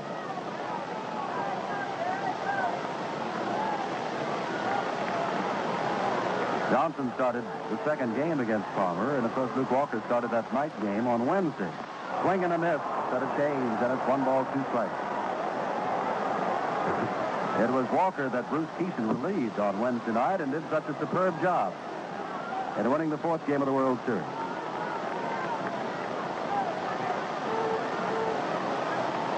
Moose in his first real jam. First time Baltimore has had a couple of base runners in the ball game. And he strikes out Palmer and is out of the jam. Palmer strikes out with Robinson at second and Belanger on at first. No runs, one hit, no errors, and two left. We've gone five full innings. The Pirates two, Baltimore nothing. Game six of the 1971 World Series continues after this. Marvelous melons. That's what you'll find in Jewel's Farm Stand Market. Look for our bright yellow canary melons. They're extra sweet and juicy. Surprise yourself with Santa Claus melons. They look like watermelon outside and honeydew inside. Choose pink-fleshed Persians, cool golden casabas, and of course you want the favorite, cantaloupe. Scoop out half and crown it with sweet ice cream. It's the nicest way to cool a hot summer day. Through Wednesday, large cantaloupe, net weight 28 ounces, are only 59 cents each. And for hot cakes or shortcake or whatever you please, our plump and ripe farm stand blueberries are the best. Through Wednesday, they're only 79 cents a pint. All of these summer delights and more are waiting for you now to enjoy one of each or a basketful from the farm stand market at Jewel. That's some pickings. WGN Radio is presenting a rebroadcast of Game 6 of the 1971 World Series between the Pittsburgh Pirates and the Baltimore Orioles on WGN Radio in Chicago. Jim Simpson along with Bob Prince and the Boo. They have as they clear the bases here and uh, drag that infield at the end of the fifth inning, a young, pretty young girl by the name of Linda Wareheim, who will go around and sweep off each of the bases, and then she will go to the third base coach, and most of the time she will kind of dust his shoes. But some of the time, as she did down here last Monday, she will sweep dirt onto the opposing coach's shoes. The boo you heard was that Frank Oceak, the third base coach, just waited until young Linda Wareheim disappeared down the left field line before he decided to come out. Well, the Orioles have had two men on base, or had two men on base, for the first time since the first inning of the fourth game when they scored three runs. Of course, Earl Weaver did not go to his bench, allowed Palmer to uh, bat for himself, and he struck out swinging. And that threat, for the first time they've had that kind of threat since the fourth game, has gone right down the drain. Here's Al Oliver, who has doubled and scored ahead of Robertson single in the second inning, and grounded out in the third inning. Strike one, fouled off. Palmer wants a new baseball. Big Bob Robertson, who is two for two today in his home state of Maryland, waits on deck. Two to nothing, the Pirates. Palmer back and throws a fastball. Left field, Buford trots a few steps over and back to his left and takes it for the first out. And here's Robertson. Drove in the run. Al Oliver, who had doubled to right center with a base hit in the second, and singled to lead off the fourth and was left there as the next three men went down in a row before Jim Palmer. They played Big Bob, an upcut, uppercut swinger way around the left. Lem is a pull hitter, although the infield does not shift against him. And there's a swinging foul tip. Strike one. John Kibler behind the plate today. Nestor Chylak, who will be behind the plate if there is tomorrow, down at first base. Ed Sudol at second, John Rice, the umpire, at third, Ed Vargo along the left field line, and Jim Odom along the right field line. Change, and it's out of the strike zone. Too high to Bob Robertson. One ball, one strike.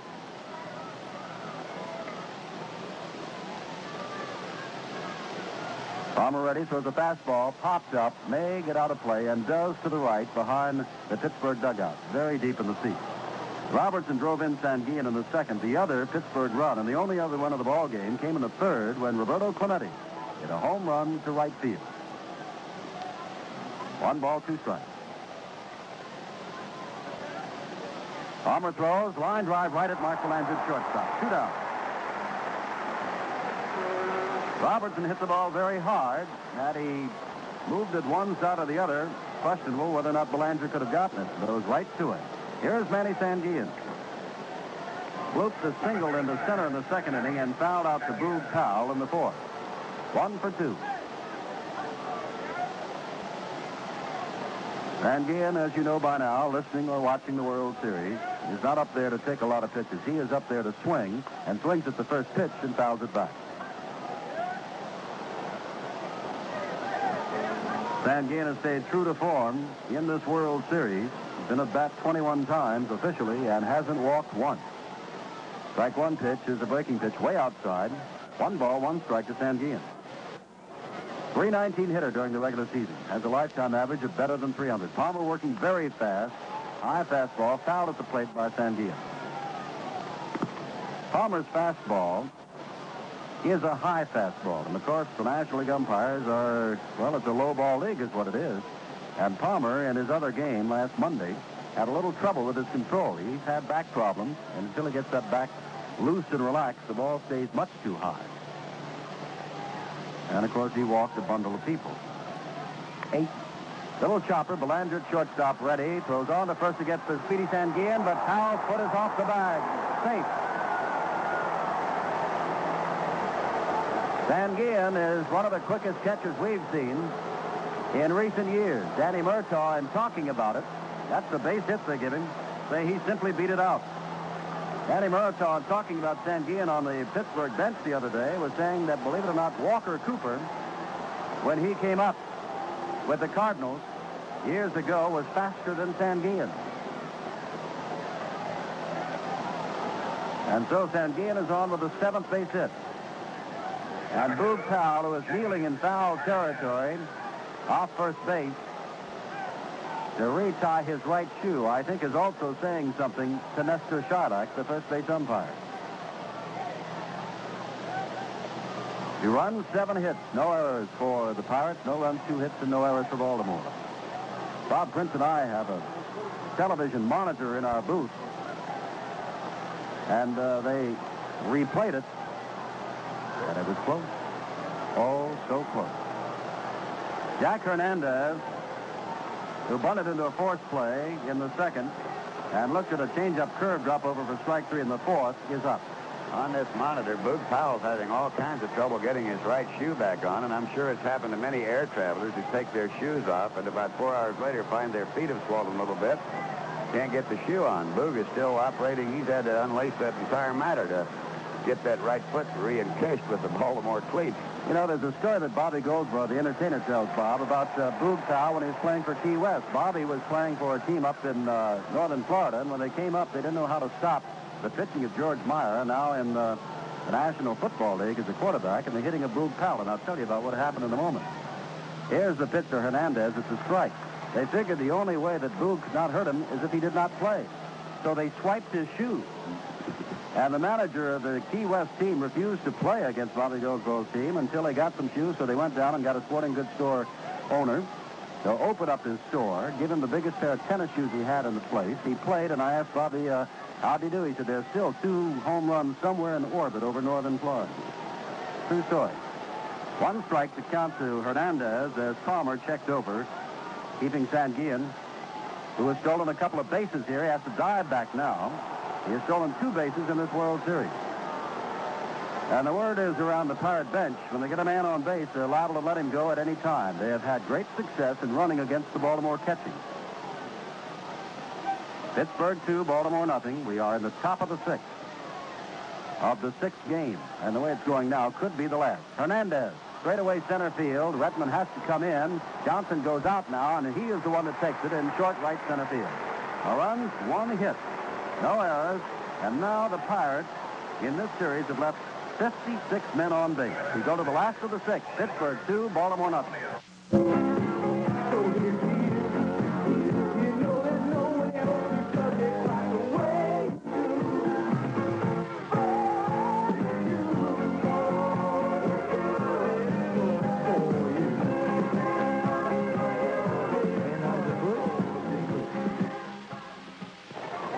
Jim Simpson, Bob Prince from Memorial Stadium in Baltimore, Maryland, in the sixth game of the World Series, which can be over if the Pirates can win it. We'll go to the seventh. Baltimore comes back. In the ball game thus far, it's Pittsburgh two runs, seven hits, no errors. Baltimore no runs, two hits, and no errors. As Don Buford leads it off, Bob Moose is pitching, and here's Jim Simpson. Thanks, Bob Prince. 22 innings now. The Orioles have gone without a run in this World Series. Buford led off the ball game with a single, later a race on a double play, and struck out swinging at a fastball in the third. Bob Moose, the sixth different Pirate starter, has him two to nothing and throws the fastball at too low. It's ball one to Buford. Hebner, knowing Buford's percentage better than 41% of the times as a leadoff batter he got on base in 1971. That's the kind of leadoff batter he is. Hebner comes in at third base. Back with a fastball. It's fouled back. It's one ball, one strike.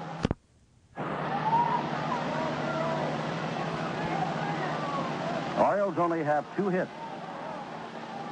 And since they left Baltimore last Monday to go play up in uh, Pittsburgh, they've only had a total of 11 hits. They had 14 singles in that second game. On ball, one strike. Breaking pitch. Hits something off of it. It stays outside. Two balls, one strike to Don Buford. To Davy Johnson, swinging a bat, kneeling on deck.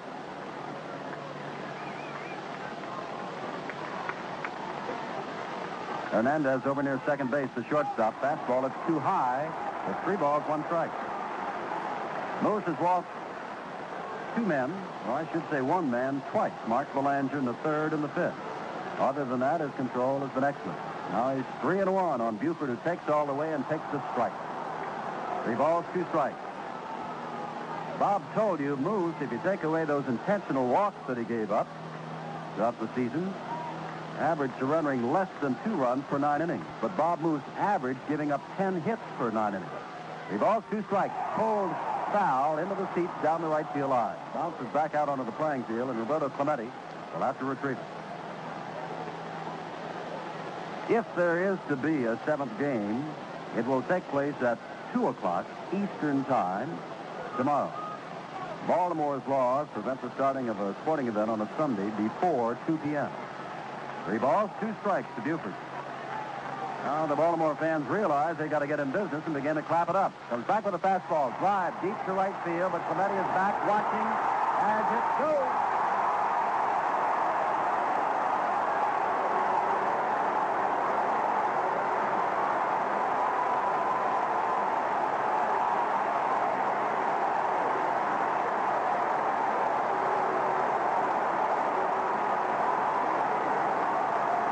Don Buford, who hit a home run off Bob Moose in his last, well, his first appearance in the series, has come back with his second home run off Bob Moose.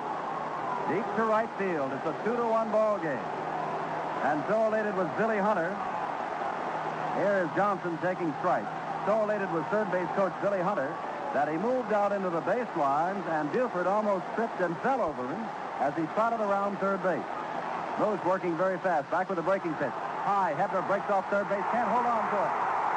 Safe. Johnson and Walker continue to warm up. Would have been a difficult play for Hebner.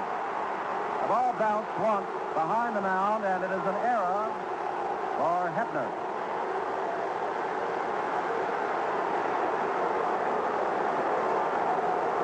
Left-hander Luke Walker, right-hander Bob Johnson up and throwing again. Two to one. The Orioles now realize that they've got a whale of a chance. They go all the way to the seventh game. They're down by a run. We are just in the last of the sixth. And here comes Big Boog Powell, who's only had two hits and 20 times at bat, and one RBI. Battling those torn fibers in the back of his right hand, but still with lots of power. Left-hander against the right-hander Moose. Moose throws, and Powell grounds one foul down the first base line and rolls out. Bangs off the tarpaulins, rolled up in short right field. One strike to Powell. Hernandez over on the first base side of second. Hebner playing about where the shortstop in the hole would be. And he's the only man between second and third. Powell, a dead pull hitter. Moose throws. It's in under the hands. Too low. One ball, one strike. Baltimore fans hoping, of course, that the powerful Boog Powell, who hit 22 home runs to drive in 90 runs,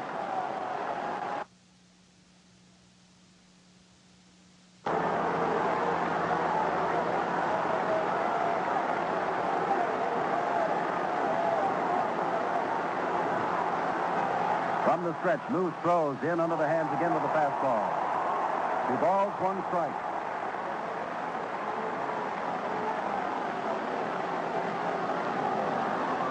Royals have their first run after 22 consecutive scoreless innings.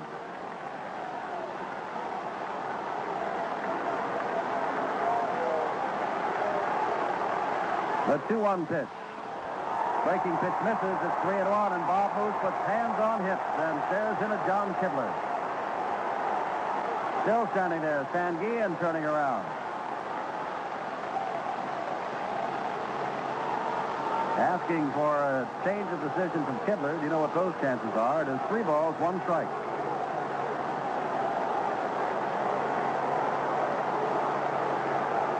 If Boog Powell, with all of that power, despite that hurt hand, gets the green light on three and one. With Frank Robinson on deck.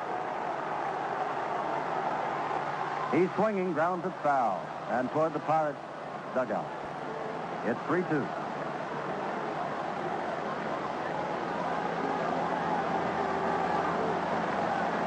Powell has always made contact, well, nearly always throughout the series, despite the fact he only has two hits. Big slugger like that has only struck out one time in 20 times at bat.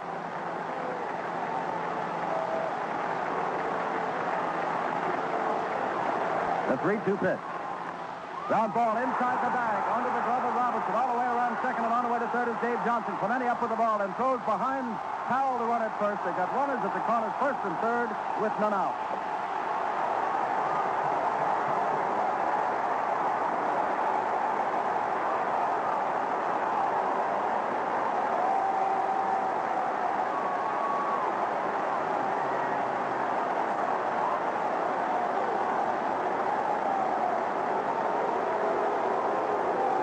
And out comes Bill Virdon.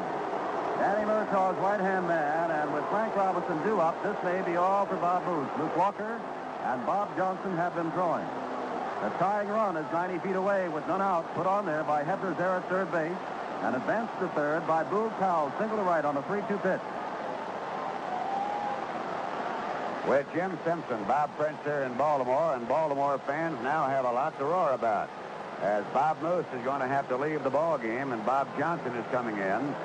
On the regular season, Johnson won nine and lost ten. Has had good success against the Baltimore Ball Club, but now is right in the heart of the order. With uh, Frank Robinson, Merv Rettenmund, and Brooks Robinson to come up, runners at first and third, and nobody out. An error charged to Hebner, as Jim Simpson describes, right now a very costly one, because if he comes up with that ball on Johnson, he can play off the bag on Boog Powell, and there's no way his ball's going to get by unless there is another error. Moose is uh, saying something to John Kibler. He thought he had Boog Powell struck out, and he's telling him about it on his way out. But in a game such as this in the World Series, of course, everything is right down to the nitty-gritty. And so Bob Johnson comes on, and Bob Moose has gone five innings. Nobody out here in the sixth inning. Thus far has allowed but one run, has surrendered a total of four base hits, has struck out three, and walked a pair. He can win the game. He cannot, uh, well, he could also lose it. So Johnson, of course, has the tough job here going in this situation. Jim Simpson against a very tough batter who at least is a very distinct threat to throw the, the game into a tie with a fly ball. Bob Johnson continues his warm-ups, and Frank Robinson, and quite a story we have revolving about the World Series other than the obvious, in that the Pirates thus far have won more games than the Orioles, and that is the little byplay going on between Frank Robinson of Baltimore supporting his field, and uh, Roberto Clemente, another superstar from the Pirates, saying that Memorial Stadium isn't much. Now, Clemente today has the upper hand and a triple and a home run, and now Robinson can kind of tie things up here, or even put the Orioles ahead. As Frank Robinson, the only man ever to be the most valuable player in both major leagues, steps in. He struck out at a curveball in the second and line to Clemente in right, hitting the first pitch in the fourth. Two to one the score. The Pirates. Johnson, the tying run on at third. Powell, the go-ahead run at first. None out. Sixth inning. Sixth game of the World Series. Johnson, a big, tall right-hander, looks over at first base and now throws to Robinson, hits the first pitch. He pops it up. Hernandez says he's got it at shortstop. And on one pitch, Bob Johnson gets Frank Robinson on a high pop-up to the shortstop. Now Merv Rettenmund was grounded out twice. Right-handed batter comes in. Bob Robertson yelling something to Bob Johnson, who strides off the mound to hear what it is he has to say. The infield is not playing in They get Johnson the runner. Now with Rube Powell, rather slow run on at first base, they are going to look for the double play. Rettenmund twice has hit the ball on the ground. Powell does not have great speed. Rettenmund has good speed. Johnson to throw the ball. It's a strike on the outside corner. Two runs on seven hits for the Pirates. They've committed an error. We don't know whether or not yet it is a costly one. It has at least put Pittsburgh in the hole for the moment. One run on four hits for Baltimore, and they're knocking at the door in the sixth. Trying to tie it up. Johnson throws. It's another strike. Two called strikes Rettenmund has taken. Both of them about letter high on the outside corner. Johnson throws a slider and a curve and a fastball. As Bob said, they, he had excellent luck and good fortune pitching against the Orioles while with Kansas City in the American League a year ago. Johnson now out ahead of Rettenmund, 0-2. He can afford to move the ball around a little bit. Comes in, misses outside, waste pitch with his fastball, low. One ball, two strikes. Walker and now Bob Miller warming up for the Buccos. Miller, a right-hander, replacing Johnson, who has come on to replace the starter Bob Moose.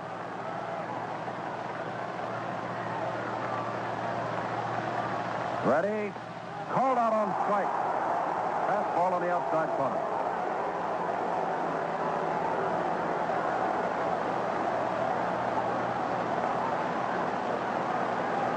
Well, the Orioles, charged with lack of, uh, of aggressiveness at the plate in these last three games, popped out and took a third called strike with a tying run at third base. Now it is up to Brooks Robinson, and Bill Virdon's going to come out to say something to Bob Johnson about Robinson. Perhaps, Bob, to remind him of the scouting report on Brooks, because Robinson is probably the most dangerous of all the Oriole hitters in the late innings. Aside from that wonderful glove and great reflexes Brooks Robinson has, he is a clutch hitter. And the hero of the 1970 World Series now has a chance to give the Orioles some life in the 1971 World Series. Johnson at third, Powell at first, now with two outs. And Bob Johnson, thus far, working on a great relief job. Robinson takes a curve ball for a strike, drops right open. Rich Robinson holds on to that bat all the way down to the bottom. He's not up there to poke the ball to right or left. He said Miller and Walker continue to warn. Two to one the score. Last of the sixth. Best chance the Orioles have had since the first inning of Game Three in Pittsburgh. Johnson back to throw. Ground ball right to Hebner. Hebner goes to second base for the fourth. And how about that? Bob Johnson came on with Johnson at third. Davy Johnson moved Powell at first, and none out, and got a one, two, three. Nobody scores. We've gone through six complete innings, and at the end of six, the Pirates still lead two to one over Baltimore. I plan on living a long and healthy life, so I get regular cancer checkups. You see, the best time to get a checkup is before you have any symptoms. So please, take care of yourself now. Find out which tests are necessary for you and when you should have them done. Because if you're like me, you've got lots of plans and want to live long enough to do it all. Ask for the American Cancer Society pamphlet, the new Cancer Checkup Guidelines. Call 800-572-1021. If it's rare, everybody else wants it, right? Not really. There's one thing that only one person in 80 genetically carries and nobody else wants. That's RP, retinitis pigmentosa. RP is an inherited disease that causes night blindness, tunnel vision, and sometimes total blindness in children and young adults. This is Robert Merrill. For more information, contact your local RP chapter or the National RP Foundation, Box 5773, Baltimore, 21208. Thank you.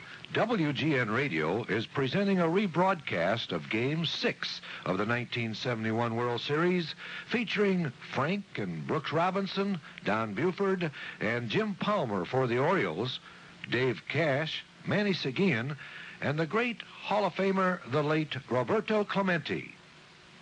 On your scoreboard as we go now into the seventh inning.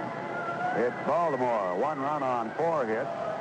And on Bob Moose, that run will be an earned run because of the home run by Don Buford. His second, as Jim Simpson told you, against uh, Bob Moose. Moose can win the game. Johnson can pick up the save. The Pirates have two runs on seven hits and lead now by the home run by Clemente. Jim Simpson. Jim Palmer throws a strike on the outside corner, letter high to Bob Johnson, who did a superlative job in the last of the sixth. And Frank Robinson on the pop-up. There's the ground ball toward the shortstop. Belanger up with it. He's got plenty of time. It allows Johnson to run just a little bit before he releases the ball and throws him out. Well, we've been talking about the fact that uh, Pittsburgh throughout the series has left 56 men on base. Baltimore in the last two innings has left two men on base. They allowed Palmer to bat with runners at first and second in the fifth, and he struck out. And with runners at first and third in the sixth, they couldn't do anything about that. That was a fine pitching job by Bob Johnson. Two to one. Here's Cash. Palmer ready to throw. Fastball low and away. Ball one. Dave Cash popped out in both the first and second innings and then grounded to short in the fifth. 0 for 3.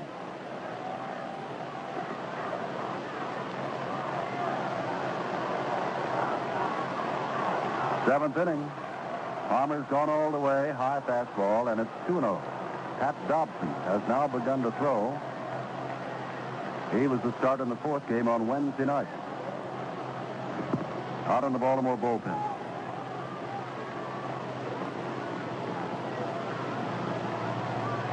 Palmer throws again.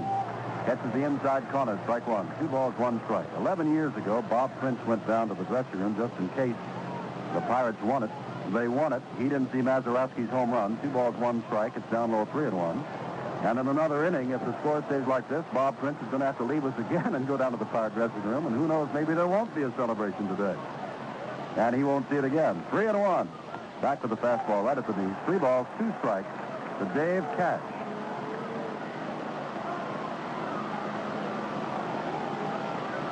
Palmer's been working rapidly all along. Fastball, one big hop to Belanger, handcuffs him a bit, now throws on to Powell, and there's two out in the Pittsburgh seventh. That'll bring up Rich Hebner, who's fly to center, popped to the shortstop, and walked on a disputed call that Earl Weaver argued, thinking that Hebner had actually not checked his swing on ball four, but John Kibler looked down to first base, Nestor Chylak, and over to third to John Rice, and they supported his theory. Blown away from Hebner, ball one. Clay Dalrymple has raced from the bullpen into the dugout. He is the third Baltimore catcher, veteran of the National League. One ball, no strikes. Hebner right up through the middle, but Belanger's playing him over near second base and throws him out, and Palmer has one of his easier innings. As Belanger retires all three men, the run hits errors, and Baltimore comes back for another shot in the last of the seventh. With the score, the Pirates two, the Orioles one. You know, Mr. Howell, Mm-hmm. this old car of yours takes more gas than anybody else's in town. No. Ever think of trading it in? With all that chrome, it ought to be worth a lot. Yeah, but but look, who can buy a new car with the prime rate so high? If the bank prime rate is scaring you out of a new car or truck, ask your GM dealer about GMAC. GMAC has financing right now at rates that make sense. So get that new Chevy, Pontiac, Olds, Buick, Cadillac, or GMC truck you want with help from GMAC, the financing people from General Motors.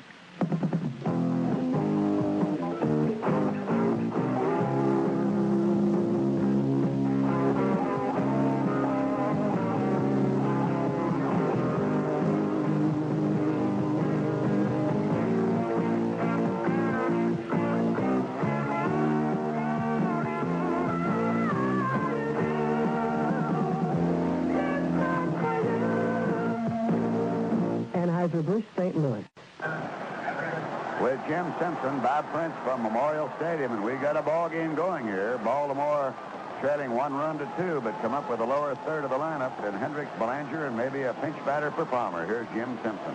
Bob Johnson, retired three men in a row with nobody out and runners at first and third to save the lead, is ready to work to Hendricks, and it's too low, ball one. On deck is Belanger, and we have noticed that not only has Clay Dalrymple come in from the Baltimore bullpen to the dugout, but Dave Giusti and Bob Veale have gone out to the Pittsburgh bullpen. Long foul down the right field line. Pulled away foul. The pitch was in on Hendricks' hands, and he pulled it to right. So Giusti, with those 30 saves during the regular season, three in the championship playoff, and he has pitched excellent ball here in the World Series, has gone down along with Bob Veale. Big breaking pitch outside. Two balls, one strike to Hendricks. The last inning in which uh, Palmer got the Pirates one, two, three, snapped the Pittsburgh streak of a base runner for at least 20 consecutive innings. Two balls, one strike. Popped up. Left side. Stargell comes in very shallow in left field and now takes it for the first out. Mark Belanger, as Palmer with his jacket on, walks out to the on-deck circle. Two runs on seven hits and a harmless error for the Pirates. One run on four hits for Baltimore. Bob Moose has departed, and departed leading two to one.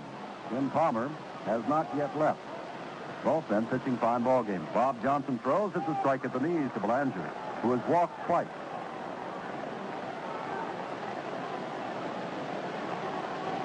Johnson, a big man, ready to throw and throws again in on the fifth and fouled off upstairs to the right. Two strikes to Mark Belanger.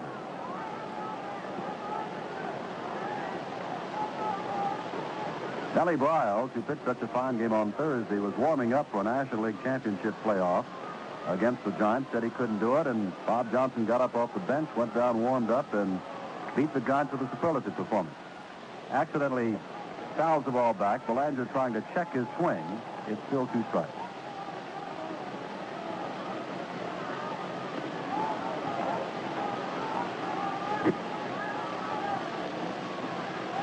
Playing Belanger short and a little around to the right. Johnson ready with a two-strike pitch. Throws, it's off the corner. One ball, two strikes.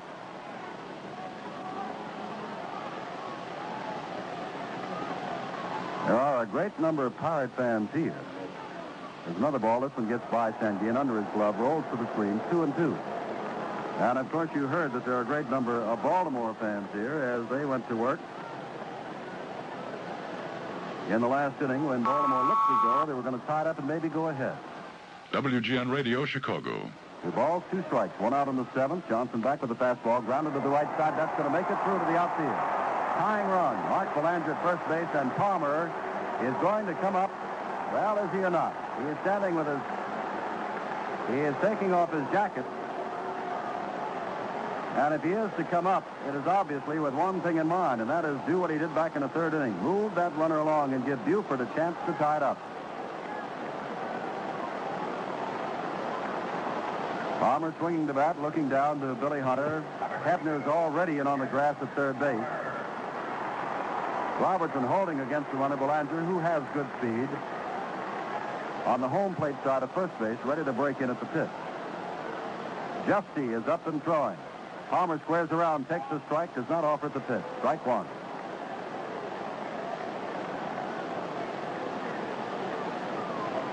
Danny Murtaugh pulling out all the stops, as Earl Weaver must do if he is to stop the Pirates and get back in this World Series and send it on to a seventh game. Score is two to one. We're in the last of the seventh. A little lob throw to first base just to keep Mark Belanger close.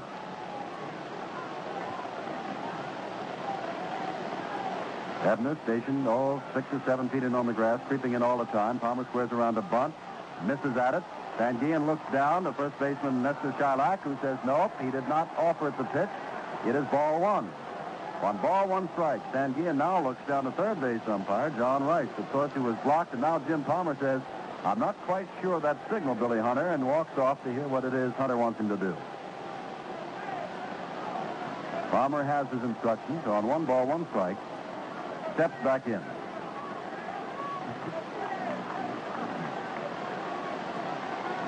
One out, last of the seventh. Johnson ready, looks over at Belanger. Throws. He looked as though he was going to swing, and Sanguillen thought not that he had swung, but rather that the ball was in the strike zone. It was not. Two balls, one strike. Palmer again staring down to Hunter.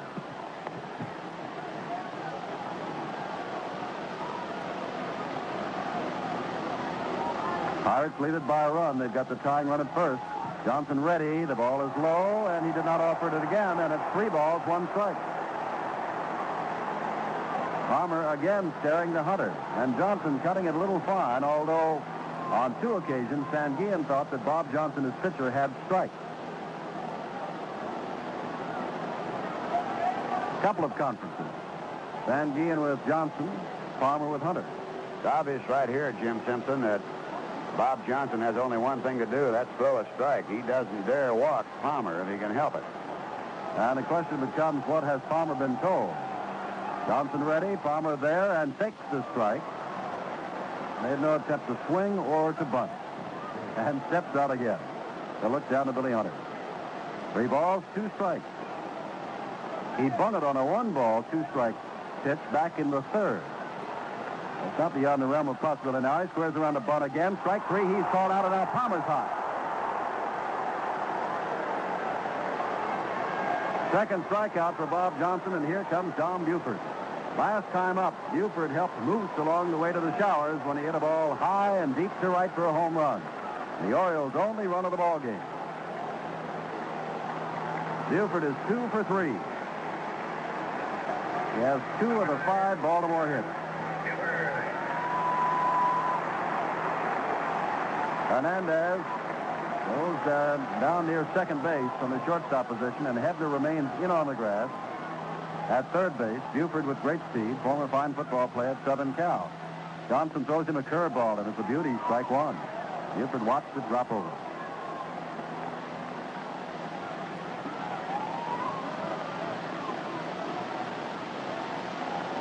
Since the fifth inning, Baltimore has had Pittsburgh in trouble. They still trail by a run. Until the fifth inning, Baltimore went rather quietly with just one base hit and a walk over the first four. Johnson with the sign. Sanguillen moves to the outside of the plate, and they throw it outside with a fastball. It's one ball, one strike. The two Pittsburgh runs. Oliver doubled to lead off the second. Bob Robertson singled him home. In the third, Roberto Clemente got his second hit, a home run to right field. That's the Pirates two, the Orioles one, Buford's home run. Mark Belanger still down at first base, two out last of the seventh. Johnson ready to throw the 1-1 pitch. It's a change down low, inside, two balls, one strike. On deck is Dave Johnson. A win by the Orioles today. We're back tomorrow at 1:45 Eastern Time of the seventh and decisive game of the World Series. A win by the Pirates today, and we all go home.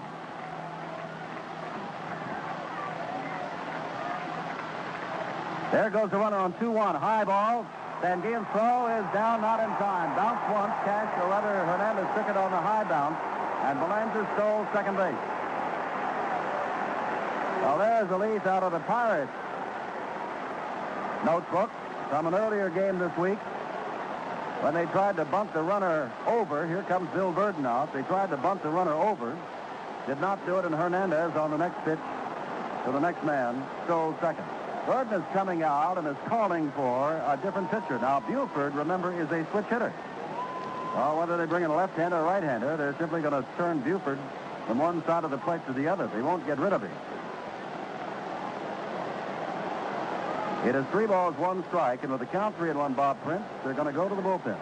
Yes, it is going to be Dave Giusti with a palm ball, and I think Danny Murtaugh here is making the determination he'd rather have Buford up there batting right-handed than he would left-handed, and particularly since, basically speaking, with the sinking pitch and the palm ball that Giusti has, he can induce Buford to turn around and go that way. But as you also pointed out, in the event that he walks Buford, that walk would be charged to Johnson.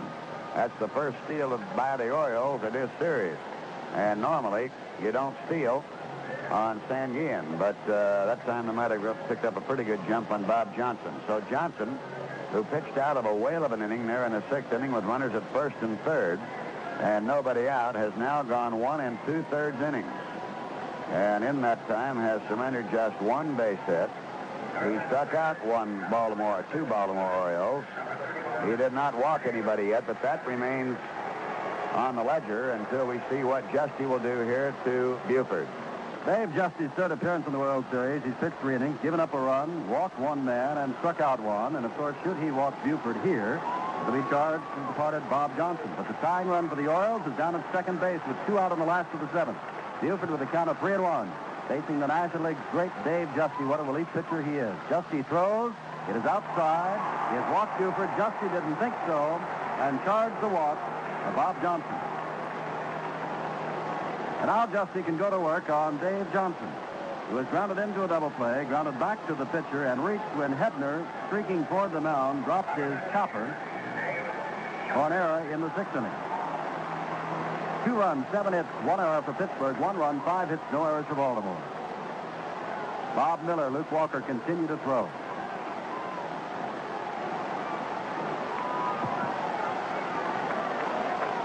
Go-ahead run now on at first base. In the person of Don Buford, who has speed. There's the ball. Breaking pitch. Fouled upstairs off to the right. It's strike one to Dave Johnson. Johnson has had three hits in 21 times at bat in this series. Came into the series hitting at 282. And a career high 18 home runs. With that in mind, Stargell is rather deep in left. They play Johnson pulled slightly to the left.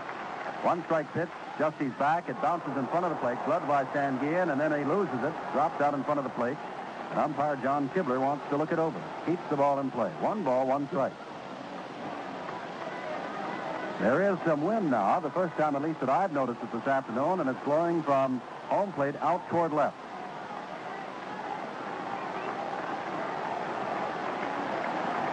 One and one, and one of the tightest of the 1971 World Series games. Giusti throws, palm ball down low. It is two balls, one strike. On deck is the dangerous left-hander, Boog Powell, swinging a bat. Pirates lead it by a run. Giusti's trying to save the lead. Throws down low at the knees this time with the palm ball, and it's two strikes. Two balls and two strikes. Giusti keeping that ball low.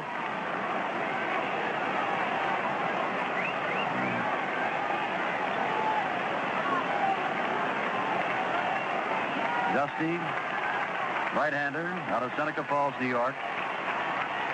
Ready with a 2-2 pitch. And there's a ball pumped into short left field. Stargelin can't get to it. Here comes Belanger with a tying run. As the throw goes into second, it's 2-2.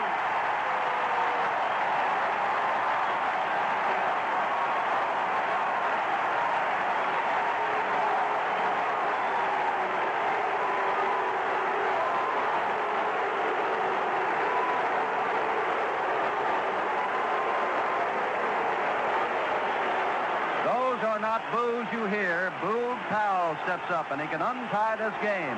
It is 2 to 2 in the last of the seventh. Pirates win today. The series is over. The Orioles are trying to prevent that from happening. And going on to the seventh game tomorrow. Powell is two, makes that three for 21. Single the last time up on a 3-2 pitch. This giant has great power. Giusti throws. There's a ball hit out to left field. Deep. Stargell goes back. Now looks like he has it in range as he gets to the warning track and takes it for the third out. But the tying run scores on two base hits. There were no errors, and for the third inning in a row, the Orioles leave two men on base. At the end of seven, the Pirates two, the Orioles two. Game six of the 1971 World Series continues after this. Thank you, Chicagoland. Because of your encouragement and support over the last 50 years, York Furrier continues to grow and prosper. Now, as we celebrate 50 years of success, we'd like to give something back to you. So we're having our 50th anniversary sale. It's our way of saying thank you. When you come into York, you're going to find that we've cut the prices on our entire collection by 20, 30, 40, even 50%. Think of it, beautiful, luxurious York furs at half price. Fox, lynx, raccoon, sable, and York's famous natural mink. So come into York today and receive your gift from the Wagner family. A beautiful York fur at a tremendous savings. Thank you. From York Furrier, 107 North York Road, Elmhurst. Master craftsmen doing what they do best.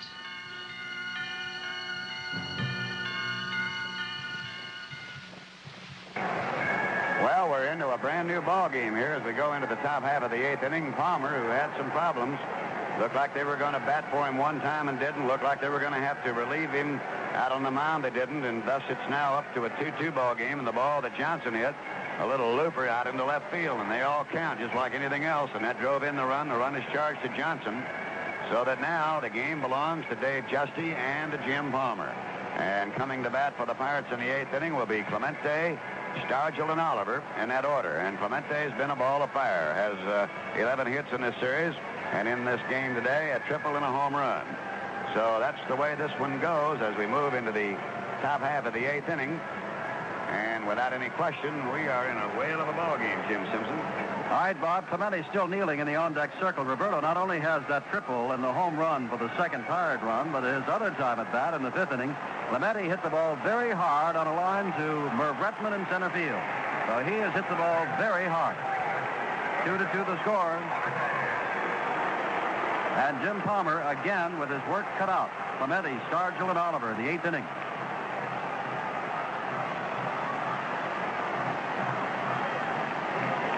Two runs, seven hits, and a harmless error for the Pirates. Two runs, six hits, no errors for Baltimore. Jim Palmer, who won 20 and lost 9 during the regular season with a 2.68 earned run average, third best in the American League, ready to throw to Clemente. Hits the ball very high, but not too deep. Buford out in left center field is there and takes it.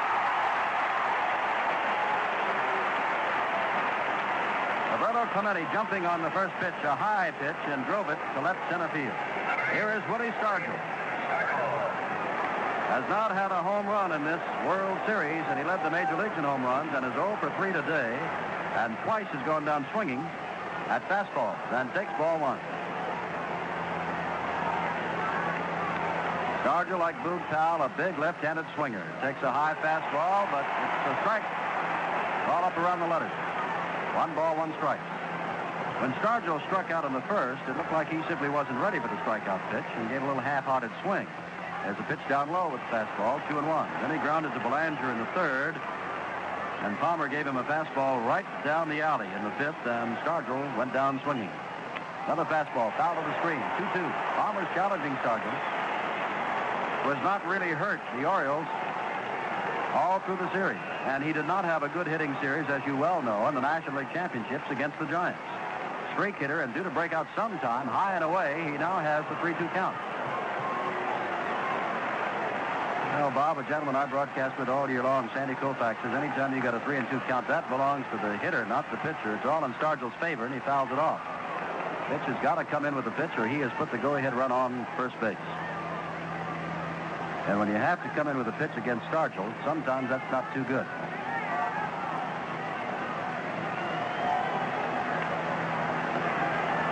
Stargell waits. Palmer ready.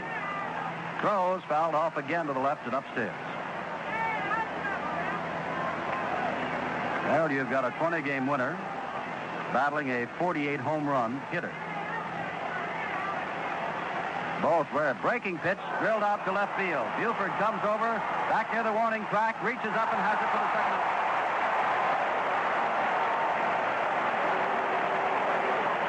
Goes to the opposite field, and there was just too much room out there for Pirate fans, and Buford hauled it in.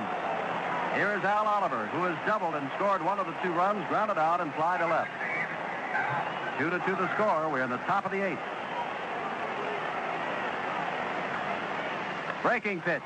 Out to right center field. Rettenmund dashes over, is there, and takes it in short right center field. And Palmer gets Clemente, Stargell, and Oliver in one, two, three fashion. We go to the last of the eighth. Pittsburgh two, Baltimore two.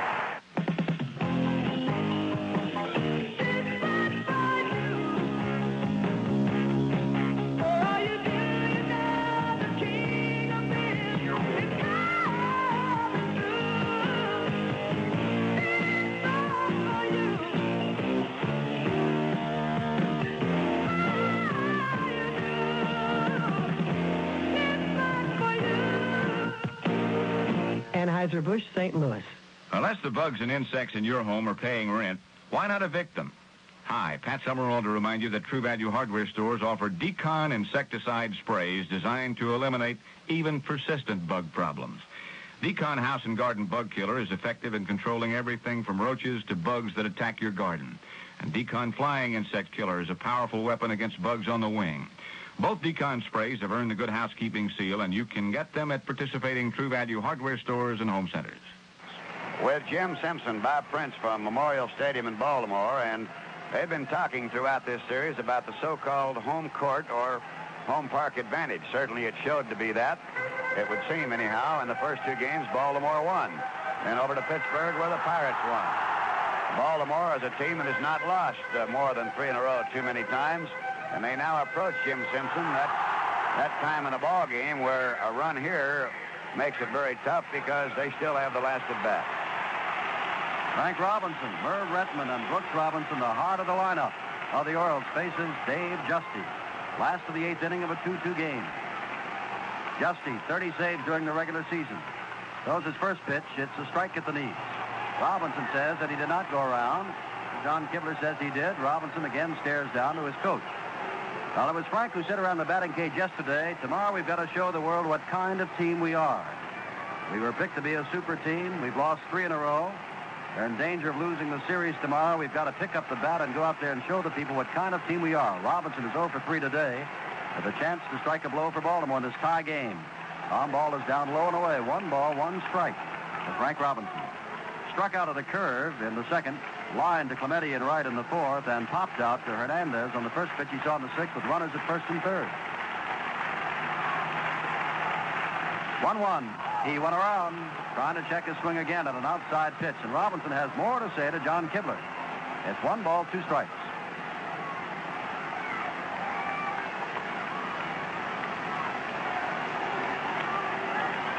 Well, the Mets took the Orioles in five games two years ago. The Orioles took the Reds in five games last year. This is game six, and we may have a seventh.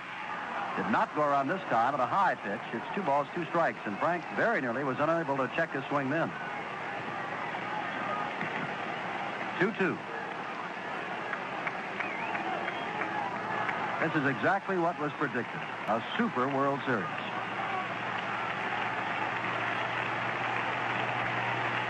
Giusti throws, off-speed pitch. Foul to the right. Bob Robertson gives chase near the box seats over there and cannot get it as he falls into the seats. And right there with him was Ed Sudol, first, uh, rather Nestor Chylak, the first base umpire, to say that the ball had popped out of his glove. He didn't have it. Well, Frank Robinson has a life at two balls, two strikes.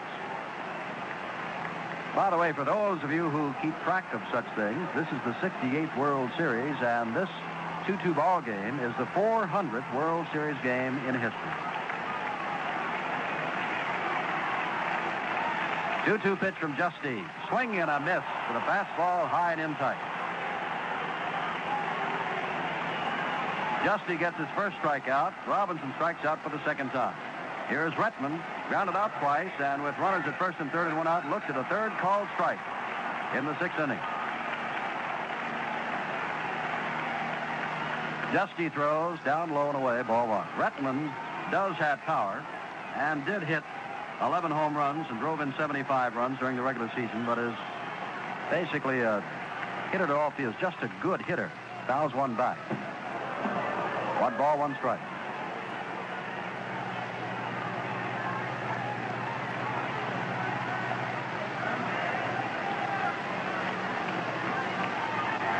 Buford's home run made it two to one in the sixth, and then in the seventh, Belanger scored on a Johnson single. There's a strike to Rettenmund. One ball, two strikes. And the first steal of the series became very important. Belanger stole. Second base. Buford later walked as he was trying to get him in, and Johnson drove in the tying run. Swing and a miss. And Rettenmund goes down swinging on a palm ball.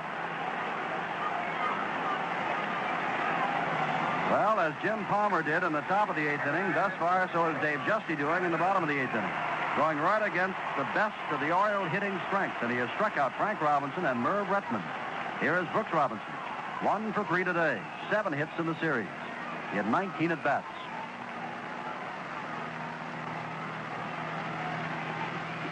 Giusti throws, breaking pitch outside. It's ball one. In the Pirate ninth, it'll be Bob Robertson, Manny Sanguillen, and Jackie Hernandez. Manny Sanguillen and Jackie Hernandez.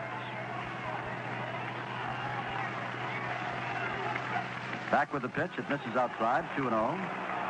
And if Giusti gets Robinson, 2-2. Here's a 2-0 pitch. Foul to the screen. Two balls, one strike.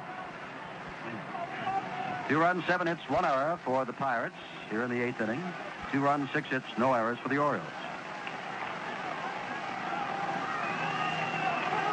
And the count is two and one to Brooks Robinson. Giusti's ready and throws. It just misses, and Giusti didn't think so. It is three and one. On three and one with two out and the bases empty, Brooks Robinson doesn't even bother to look down at his third base coach. He's just waiting to see Giusti come in with this, and he did go around, strike two. Kind of a half-hearted swing by Brooks. Started to swing, started to check, but went through, and it's three balls, two strikes.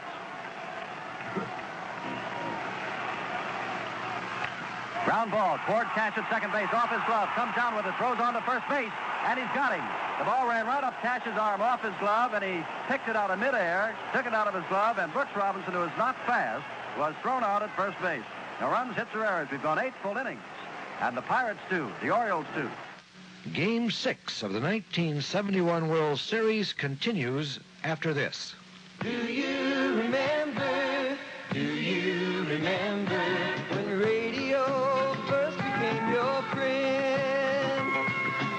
Bob Collins, hoping you'll join me weekday afternoons from 2 to 4, evening 7 to 9, and on Sunday mornings starting at 10. We'll play all of your favorite music from the Carpenters to Barbara Streisand to John Denver's You Done Stomped on My Heart and You Mashed That Sucker Flat. Yes, friends! I'll keep you up to date on your favorite soap operas. You can test your musical trivia knowledge and mine and give you a chance to strike back on any subject if you'll just give me a call. Call me, I'm so lonely. Join me weekday afternoons and evenings and on Sunday mornings at 10 for the Bob Collins Show, right here on WGN Radio. I'll see you all then, friends and neighbors out there in Radio Land. Do you remember? Do you remember? Radio is my friend. Eleven years ago, Bob Prince, up in Pittsburgh, you started down and uh, you did not see the Mazeroski home run in the seventh game. You must go to the Pirate dressing room now, just in case, and I'm sure you have some thoughts as you turn your back for the moment, at least on the ball game. Well, I certainly do. One thing I learned, I'll listen to you very carefully down there and find out what's going on because I don't want to miss the hero of the hour in the event Pittsburgh is to win it. All right, Bob, here's Bob Robertson to lead off the ninth inning. Robertson, of course, has two home runs in this World Series. Jim Palmer's gone all the way, is ready back with a fastball, and Robertson swings and misses. It is strike one. We are in a two to two ball game. And it's very simple. Pirates win it, the World Series is over. Orioles win it, there's a seventh game. Tomorrow. 44,174 looking on. Palmer throws the ball in the dirt, outside.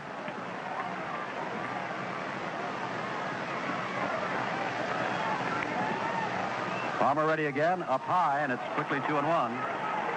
53,229 watched the first ball game here in Baltimore. 53,239 watched the second game, so we're about 8,000 less than we were in the two games of last Saturday and Monday. Two balls, one strike to Robertson. Fouls the ball upstairs off to the right. It's 2-2.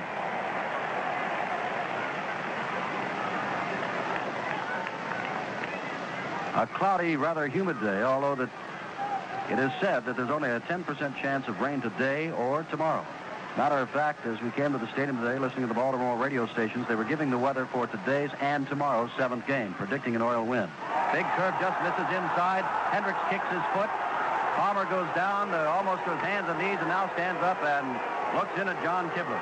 Breaking pitch inside. Robertson taking all the way. And it's three balls, two strikes.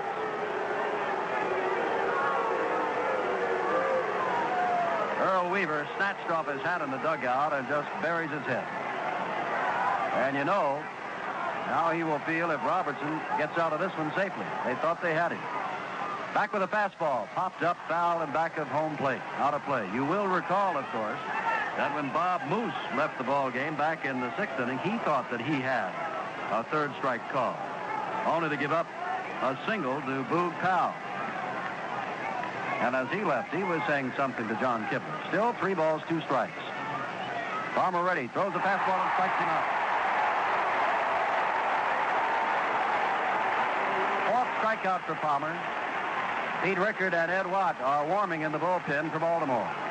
Richert, the left-hander, former Dodger, and Ed Watt, the right-hander. Two to two the score. Manny Sanguillen, who is two for three today. The Pirate catcher. At bat.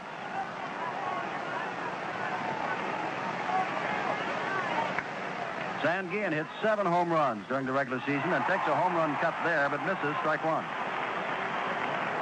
The Pirates love to see Sanguillen hit home runs, not only because it scores a run, but they love to see him trot the bases. They call him Turkey. He's got quite a trot. Outside with the pitch is Palmer. One ball, one strike. He almost runs like a pacer. Or is it a trotter? One and one pitch and swing and a miss at a fastball. One ball, two strikes. Palmer was in a lot of trouble. Earl Weaver let him stay in the bat for himself and let him stay in when the Pirates were causing big noises in the early innings. And now Palmer's battling to send the Orioles to the seventh game. Big curve misses inside, and it's 2-2.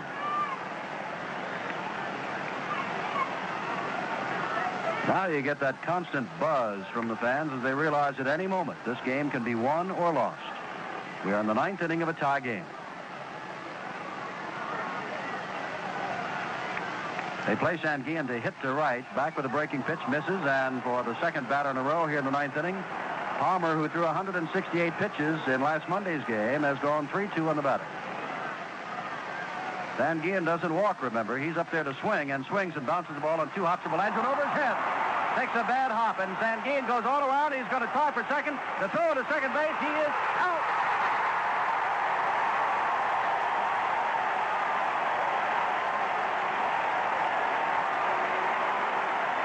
This is WGN Radio, Chicago.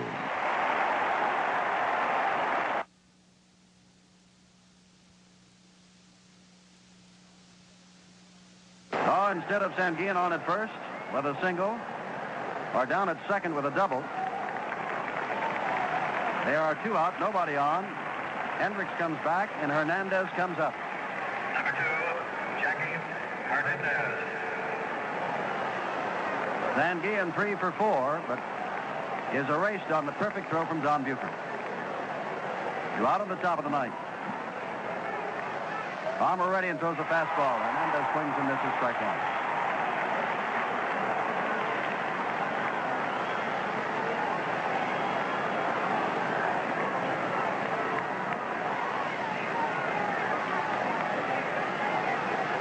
Palmer, who has been effective, throws a high fastball, swinging strike two. The last 19 men, Tom has given up on an infield hit and a walk, and then Sanguin single, and he's been erased.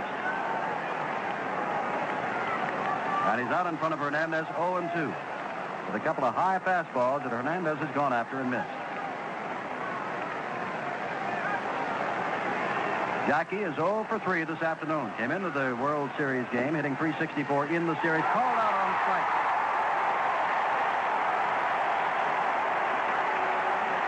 Jim Palmer records his fifth strikeout. Caught Hernandez on three pitches. Two swinging strikes, and then the slider hit the outside corner with a called strike three. No runs, one hit, no errors, none left. We go to the last of the ninth of a 2-2 ball game. Now listen, but listen quick, because it comes and goes just like that. The Pennzoil Chaparral, driven by national champion Johnny Rutherford. Here it comes again, all bright and brilliant in its traditional Pennzoil yellow color. That's a $40,000 engine that just roared by, turning out 9,500 torturous RPM. Does it mile after mile after hard-running mile, race after race after race. The Pennzoil Chaparral. It has Pennzoil written on it and Pennzoil in it. Protection for a winner. Pennzoil Motor Oil. Protection for cars like the Chaparral and cars like yours. Ask for it. America has asked for Pennzoil America learned to drive.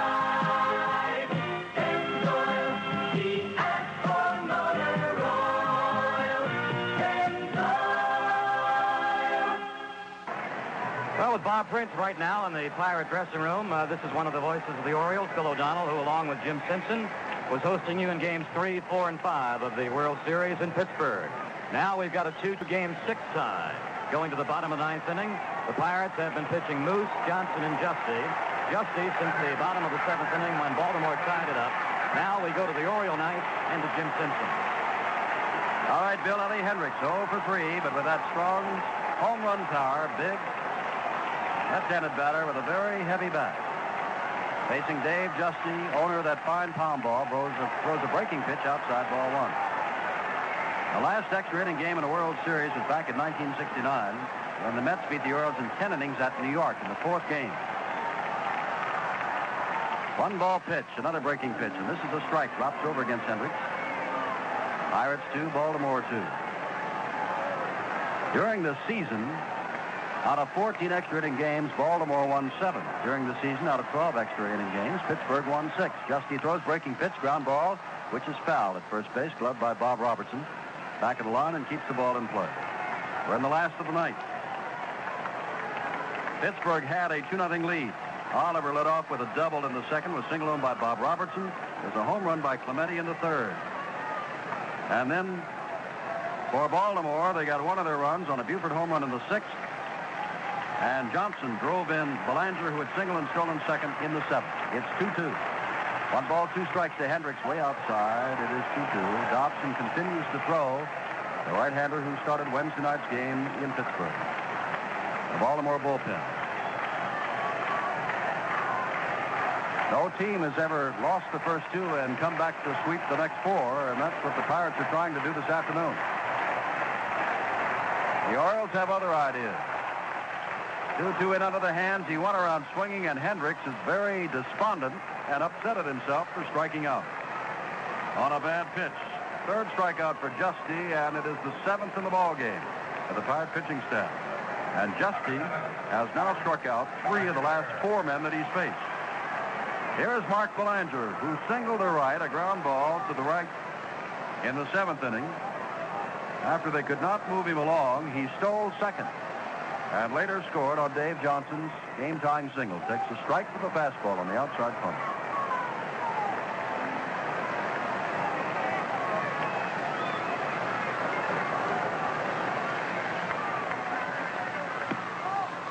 Palm ball down low, one ball, one strike. On deck is Jim Palmer.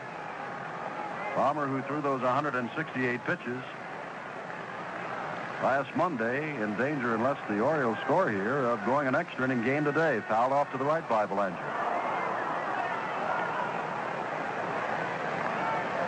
Jim Palmer trying to give himself a 26th birthday present. He was 26 yesterday. Matter of fact, the Pirates starter, Bob Moose, was 24 last Saturday. One ball, two strikes. Here's the pitch, and it just misses. And Ian crouches there holding on to the ball as if to say, Mr. Kibler, I think it's over. Both the Orioles and the Pirates have been questioning the cause of John Kibler. Two balls, two strikes. Giusti working rapidly. Belanger does not go around, checks his swing on a pitch on the outside corner, and it is three and two. And now Giusti yells something in to John Kibler. Danny Murtaugh is up. Uh, Dan seldom gets up, but he is up, hands on his hips, walking around in the bullpen, or rather in the dugout. Upset with the call. 3-2, popped up, foul out of play behind home plate. You'll recall in the top of this inning, and back in the eighth, Earl Weaver was up, hat off, in the dugout. Upset at the calls of the umpires. One out in the ninth of a tie game, sixth game of the World Series. Giusti, the right-hander, throws foul to the screen. And Belanger just did get a tip of that ball. Two runs, eight hits, one error for the Pirates. One error was not costly. Two runs, six hits, no errors for Baltimore. Each team has a home run. Buford and Clemente. 3-2 pitch. In under the hands, ball four. Sanguillen thought he had that one. Jim Palmer is going back to the dugout. Palmer, who has thrown all those pitches, has been called on to move the man across, was successful with a sacrifice bunt in the third, but was called out looking at a strike in the seventh. Tom Shopay, 0 for 3 in the series. Little fellow that does not hit for power, but makes a lot of contact and has a lot of speed, which would mean, of course, with Belanger's good speed and Shopay's excellent speed, that the Orioles have a chance to stay out of the double play. But Shopay is up there to move the man along and give Don Buford, who has homered and singled and walked in this game, a chance to drive in the winning run.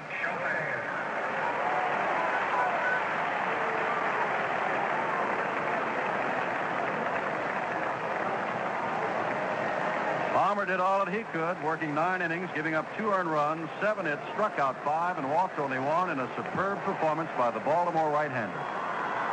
Now it will be up to someone else. Undoubtedly, Pat Dobson, who continues to warn. Hebner's in on the grass at third. Belanger leads off at first. One out in the last of the ninth. Giusti throws. It's a strike at the knees. One ball, one strike.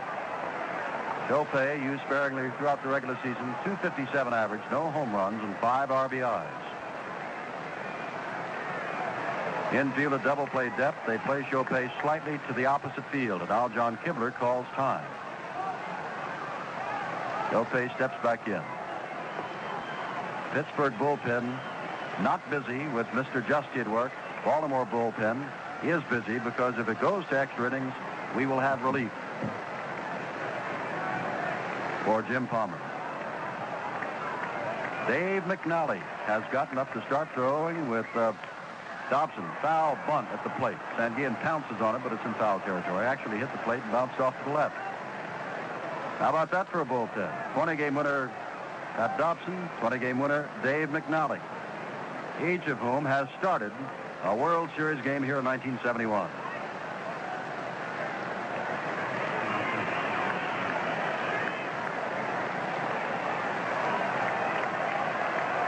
Giusti looks, throws outside. It is one ball, two strikes to Shopay. Stargell in left is very shallow. Oliver in center.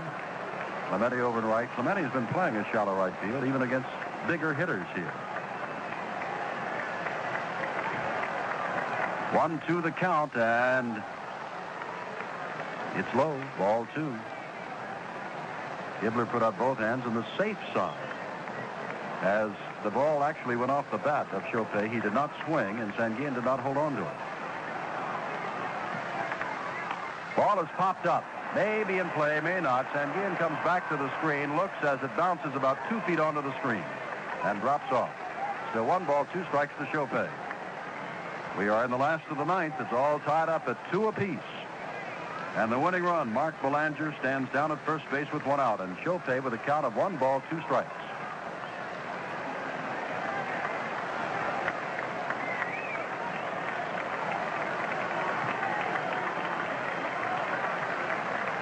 Ready to throw. Fastball. It is down low, and it is 2-2 to Shopay.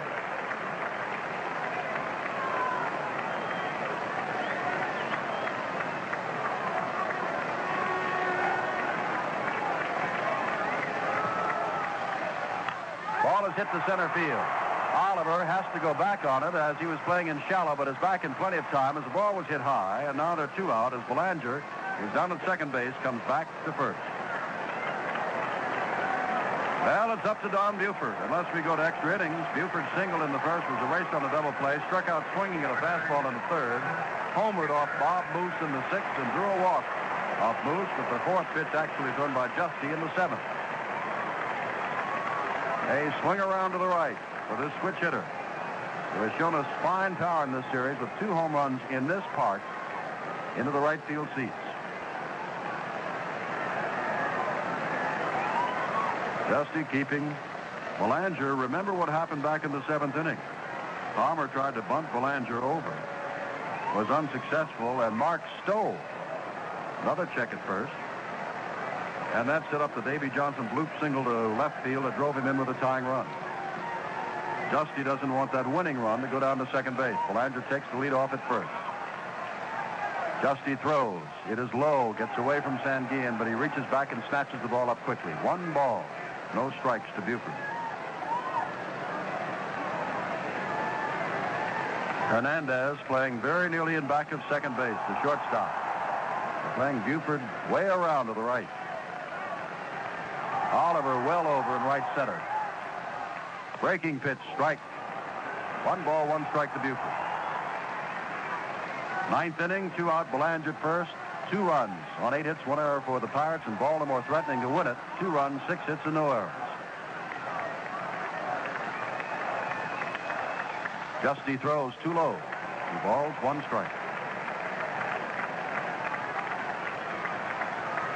Well, there are 8,000 empty seats, and the 8,000 who decided not to come are probably missing one of the best ball games of the 71 series. They're all tied and could go to extra innings.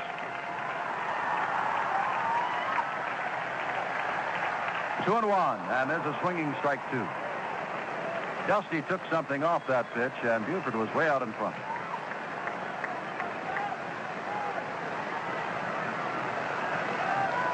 Hebner at third base with Hernandez pulled over towards second is a good 15 feet off the line at third. Back again, drive down the line. It is a fair ball. Belanger's on his way around second. Clemente with a great arm comes up with it. Belanger stops at third.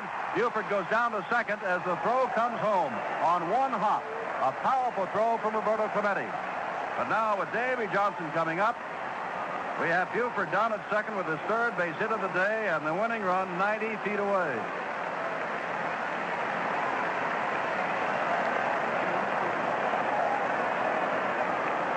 Johnson today grounded into a double play, back to the pitcher, reached on Hebner's error at third, and singled in the tying run, and now the second baseman has a chance. to become a real hero by driving in the winning run. Buford down at second. First base is open, but Boog Powell is the next batter. Two are out.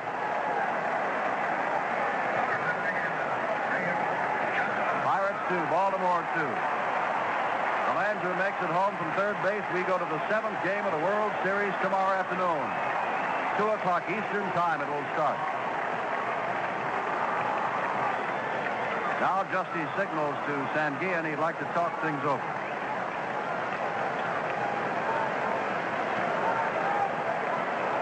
Giusti was the man that gave up the base hit to Johnson last time up on a 2-2 pitch. Ready to throw. Fastball. It's fouled back near us. Strike one to Johnson.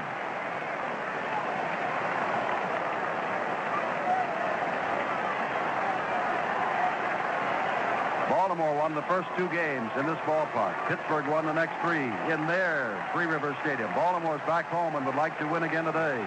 Giusti throws, swing and a miss by Johnson. It's two strikes. Giusti's challenged him with a fastball in about the letters. Belanger at third, Buford at second. There are two out in the last of the night.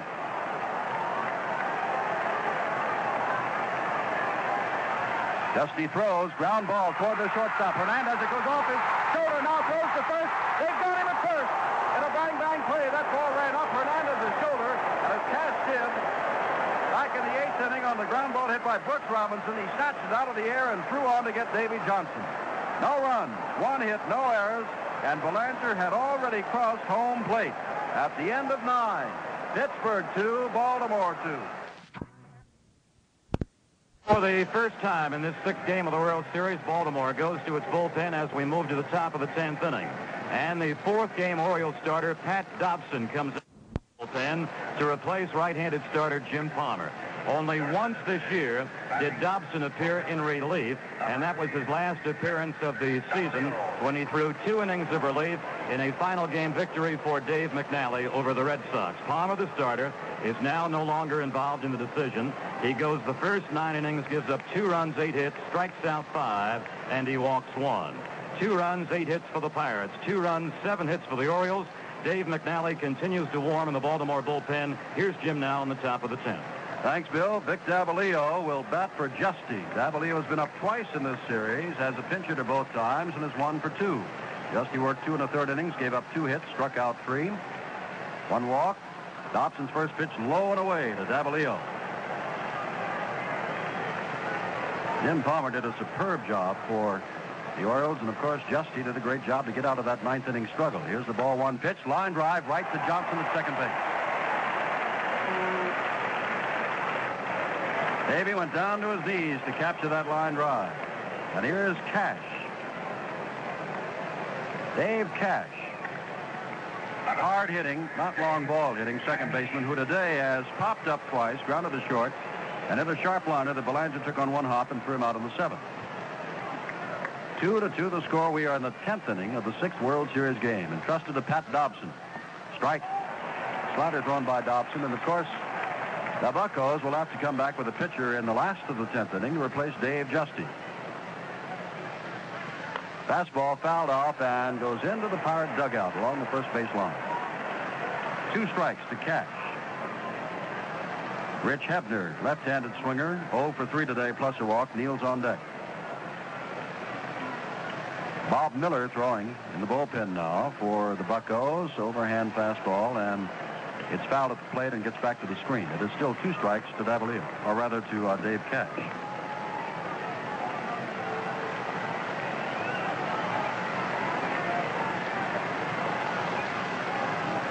Dobson ready to throw. The ball is lined on a base hit to right field. Cash takes the wide turn, watches Frank Robinson throw into the cutoff man Davy Johnson. And now the go-ahead run is on for the Pirates as Cash gets his first hit today. And here comes Rich Hebner. Hebner fly to center, popped out, walked, and grounded to short. Hebner does have that power. That produced for him 17 home runs. during the regular season. That dramatic home run in one of the championship playoff games and a home run here in the series. Strike at the knees, breaking pitch. Dobson, when he started that game Wednesday night up in Pittsburgh, the first night game in the World Series history, did have great stuff, but could not make the good pitches, couldn't get them over. He had not pitched in about three weeks. Strike one pitch, throws him a breaking pitch, fouled at the plate, and rolls over towards Clemente in the on-deck circle. One out on the 10th, Cash at first. Two to two to score.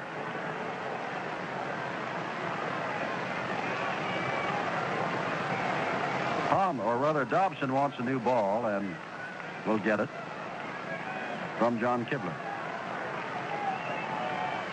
Frank Robinson rather deep in right field. They're pulling Hebner around to the right. He is a pull hitter. Youngster from Massachusetts. Could have been a great hockey player. Decided on baseball. Check over at Cash at first base. Dave Cash has fine speed.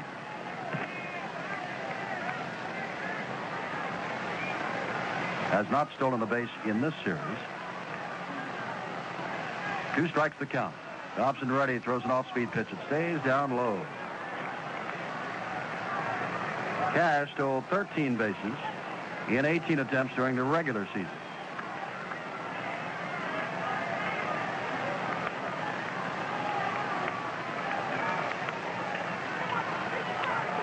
Dobson, the right-hander. Ready to throw. There goes the runner. Swing and a miss. Hendricks throw down to second base, and in safely is Cash with the stolen base. As Hebner strikes out, swinging to protect the runner, who was obviously on the way to steal second base, and now Cash is slow in getting up.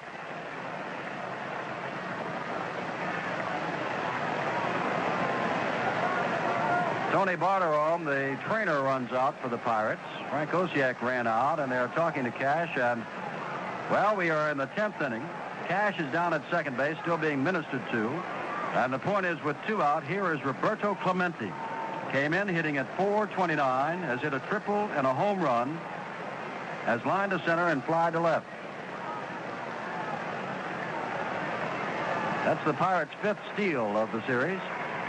And they have done to the Orioles what the Orioles did to them when Belanger pulled off their first steal and scored the tying run in this 2-2 game. Well, here's Clemente.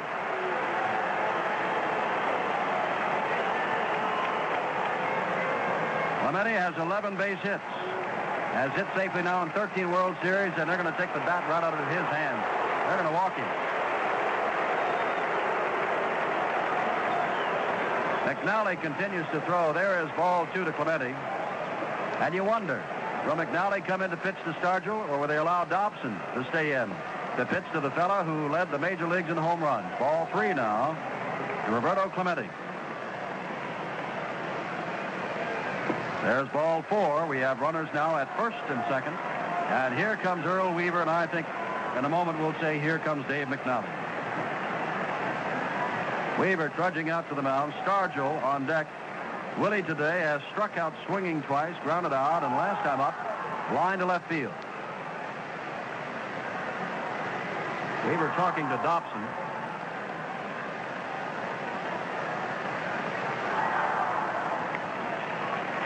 And Dobson is all through.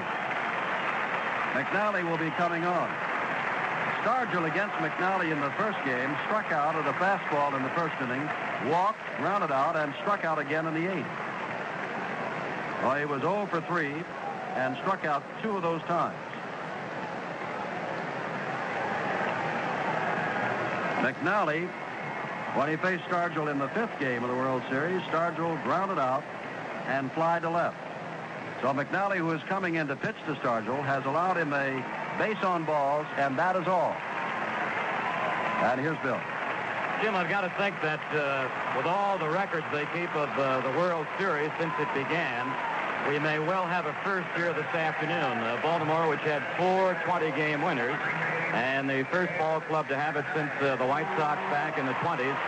This afternoon's ball game, now we've had three 20-game winners appear. Jim Palmer, the starter, who won 20.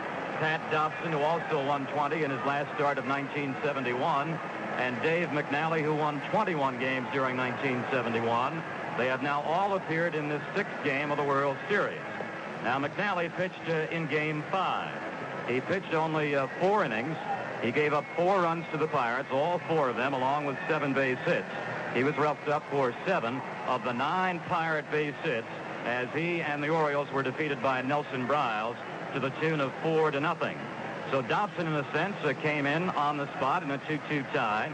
He got Davalillo, the leadoff man, as the pinch hitter for Giusti, lining out. Then Cash delivered a base hit, and as Hebner fanned, Cash stole second base. And uh, from the uh, the standpoint of uh, doing the right thing, that's exactly what Earl Weaver did with the tie-breaking run at second base, namely Dave Cash. He gave Clemente, who had tripled and homered in this ball game, he gave Clemente first base. Yank Dobson brings on 21 game winner McNally for his third pitching appearance in this series and naturally his first as a reliever. So you've got the crafty McNally against the power of Stargell plus Jim Simpson. All right, Bill, Stargell is 0 for 4 today. At the major leagues in home runs up there swinging that bat now waits for the first McNally pitch. Throws way outside and away from Stargell. Ball one. Down at second after a single and a stolen base, Dave Cash. On with the intentional walk is Roberto Clemente. Stargell did not hit in those championship games against the Giants. Has not been a big hitter in the World Series. If he is to be off the hook and to do very well, there's a big swing and a miss. This would be Willie's spot. But McNally simply blew that fastball right by him. Richert and Watt, who've been up and throwing before, are up and throwing again. In this series, McNally's pitched 13 innings, earned run average of 2.08. One ball, one strike to Stargell, low and away again. Hendricks down to his knees to dig it out. Two out, 10th inning, two to two to score. Pirates have a great shot here with a 295 hitter during the regular season with those 125 RBIs and 48 home runs. But he's facing a 20-game winner who is a left-hander pitching to the left-hander Stargell. McNally ready. It's high with the fastball, and it's three and one. McNally must come in with a pitch, and waiting on deck is another left-handed hitter, Al Oliver, who already has doubled and scored one of the two tied runs.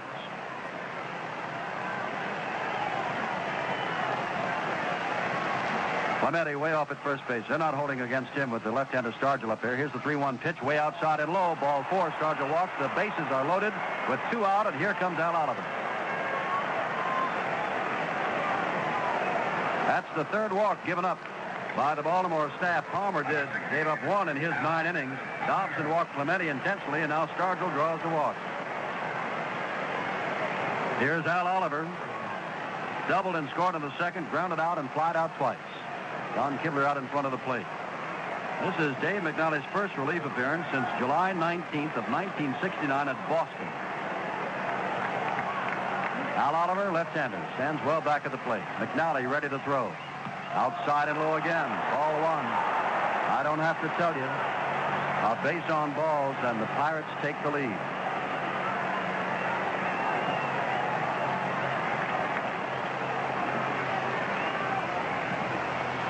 McNally ready. Oliver waits. It's strike at the knees, catching the outside corner. Cash is at third. Clemente at second. Stargell at first. Almost sounds like an all-star lineup, doesn't it, for the National League? One ball, one strike. Oliver waits. Down he throws, ground ball, and it is foul down the first base line. Oliver topped that ball, and it's one ball, two strikes. McNally was behind the Stargell three and one and walked him. Now he is ahead of Oliver, one and two. Two runs, nine hits, one error for the Pirates. Two runs, seven hits, no errors for the Orioles in the top of the tenth.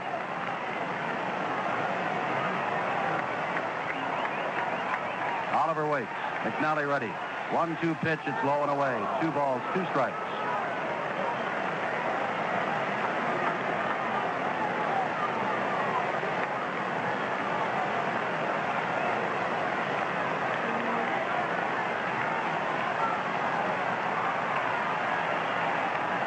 McNally looks over at third base. Ready? Here's the 2-2 pitch.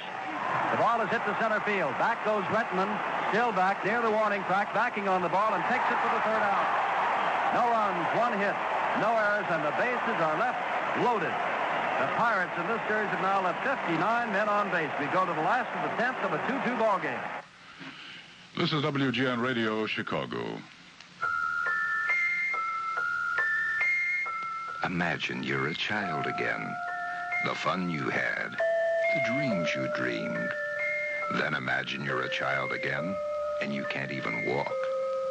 The Shriners imagined a hospital for crippled children where the care was free, where a child's race and religion weren't important. Then they built these hospitals all over America. If you know a crippled child who needs big help, call the Shriners toll free 800 235 5055. 800 235 5055. You don't have to be a Shriner or be connected with a shrine in any way. All you have to do is to call toll free 800 235 5055. That's 800 235 5055. Together with Bob Prince and Jim Simpson, this is Bill O'Donnell, and before we go to the bottom of the 10th inning, two changes now for Pittsburgh. Their new pitcher, right-handed reliever Bob Miller, follows Bob Moose, Bob Johnson, Dave Giusti, and also a new center fielder, Davalillo, Vic Davalillo, who batted in the top of the 10th inning. Davalillo remains in the ball game. Davalillo plays center for Oliver. That means that the pitcher, Miller, will be batting in Oliver's spot fifth in the order. Miller's third appearance in this World Series. He appeared in games one and two. Back to Jim in the bottom of the 10th. Boog Powell leads it off against Bob Miller and takes outside ball one. Powell flied to right in the first, popped to the second baseman in the fourth, singled in the sixth, and flied deep to left in the seventh. Miller has been in two games before. His earned run average in the series, 2.25. Has worked four innings. This is his sixth series game. The ball one count. One big hop to cash at second base against the shifted infield, and he throws on to Robertson, and there's one out on the Baltimore 10th. We have had one bad hop over Belanger at shortstop, and we've had a ball run up the arm of Cash and run up the arm of Hernandez. Some hops coming off this Baltimore infield. Here is Frank Robinson. 2-2. Robinson has hit two home runs in the series. Today he is 0 for 4 and has struck out twice. Orioles win it. We're back for a seventh game tomorrow. Pirates win it. It's all over. Outside with the fastball. It's ball one to Frank Robinson. Frank struck out in the second and the eighth, and in between he lined a right and popped to the shortstop. Down to the screen. Moose, Johnson, Giusti, and now Miller. For Pittsburgh. Tomorrow, Mike Cuellar and Steve Blass, if there be a tomorrow for the 1971 World Series. Lang Robinson straight away and deep. Although Stargell has pulled a little bit more to the left. Miller's back throws a curveball outside and low. Two balls, one strike. Miller, during the regular season with the Pirates, had an unrun average of 1.29. His overall season, 8 and 5 and a 1.64 earned run average. 2 and 1. Fastball is up high. It is 3 and 1. Bob has been around for a dozen years in the major leagues and says the biggest thing he's got going for him now is experience. Right now, he is down 3 and 1 to Frank Robinson, and Rettenmund is on deck.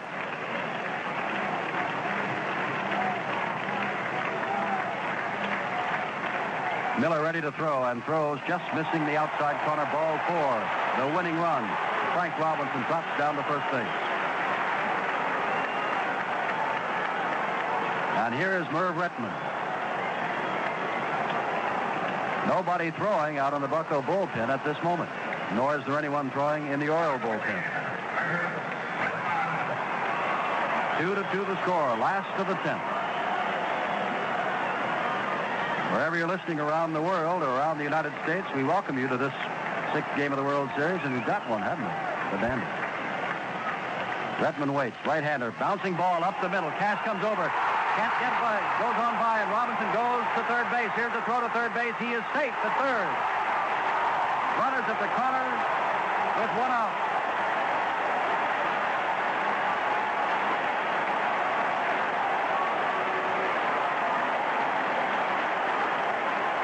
And Brooks Robinson, the most valuable player a year ago in the World Series, comes up. One for four today. The best clutch hitter that the Orioles have. The Pirate scouting report lists Brooks at the top of the most feared hitters. Brooks during the season hit 272, but 20 home runs and 92 RBIs.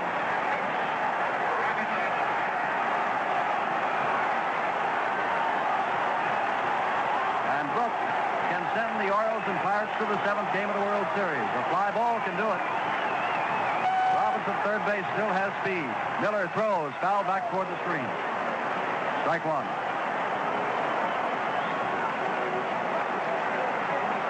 Well, the Orioles had runners at first and third with two out in the ninth inning and couldn't get them home. Now they've got runners at the corners with one out.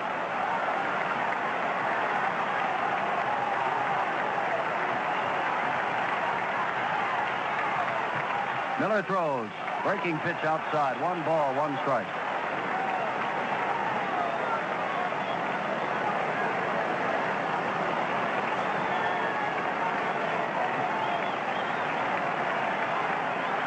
Baltimore fans, almost to a person on the edge of their seats. Fastball in on him, and he swings and misses. One ball, two strikes.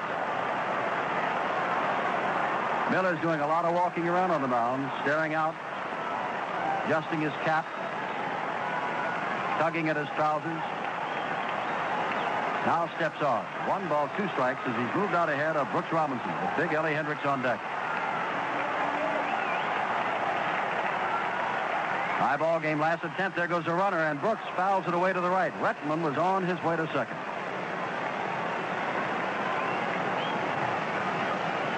Brooks fouled it away, and the question would have been, would Sanguillen have thrown to second, or would he have simply given Rettenmund second base because the Orioles only need a run, and it's all over.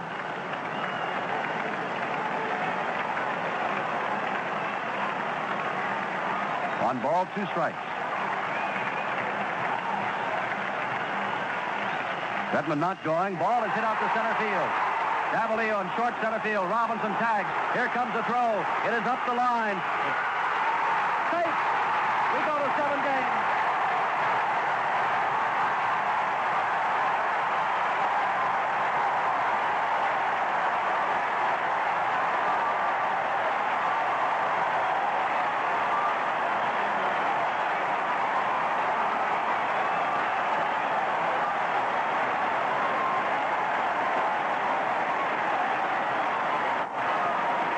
Brooks Robinson hit a line drive to short center field. Davalillo was playing him there because a deep fly would have scored him easily.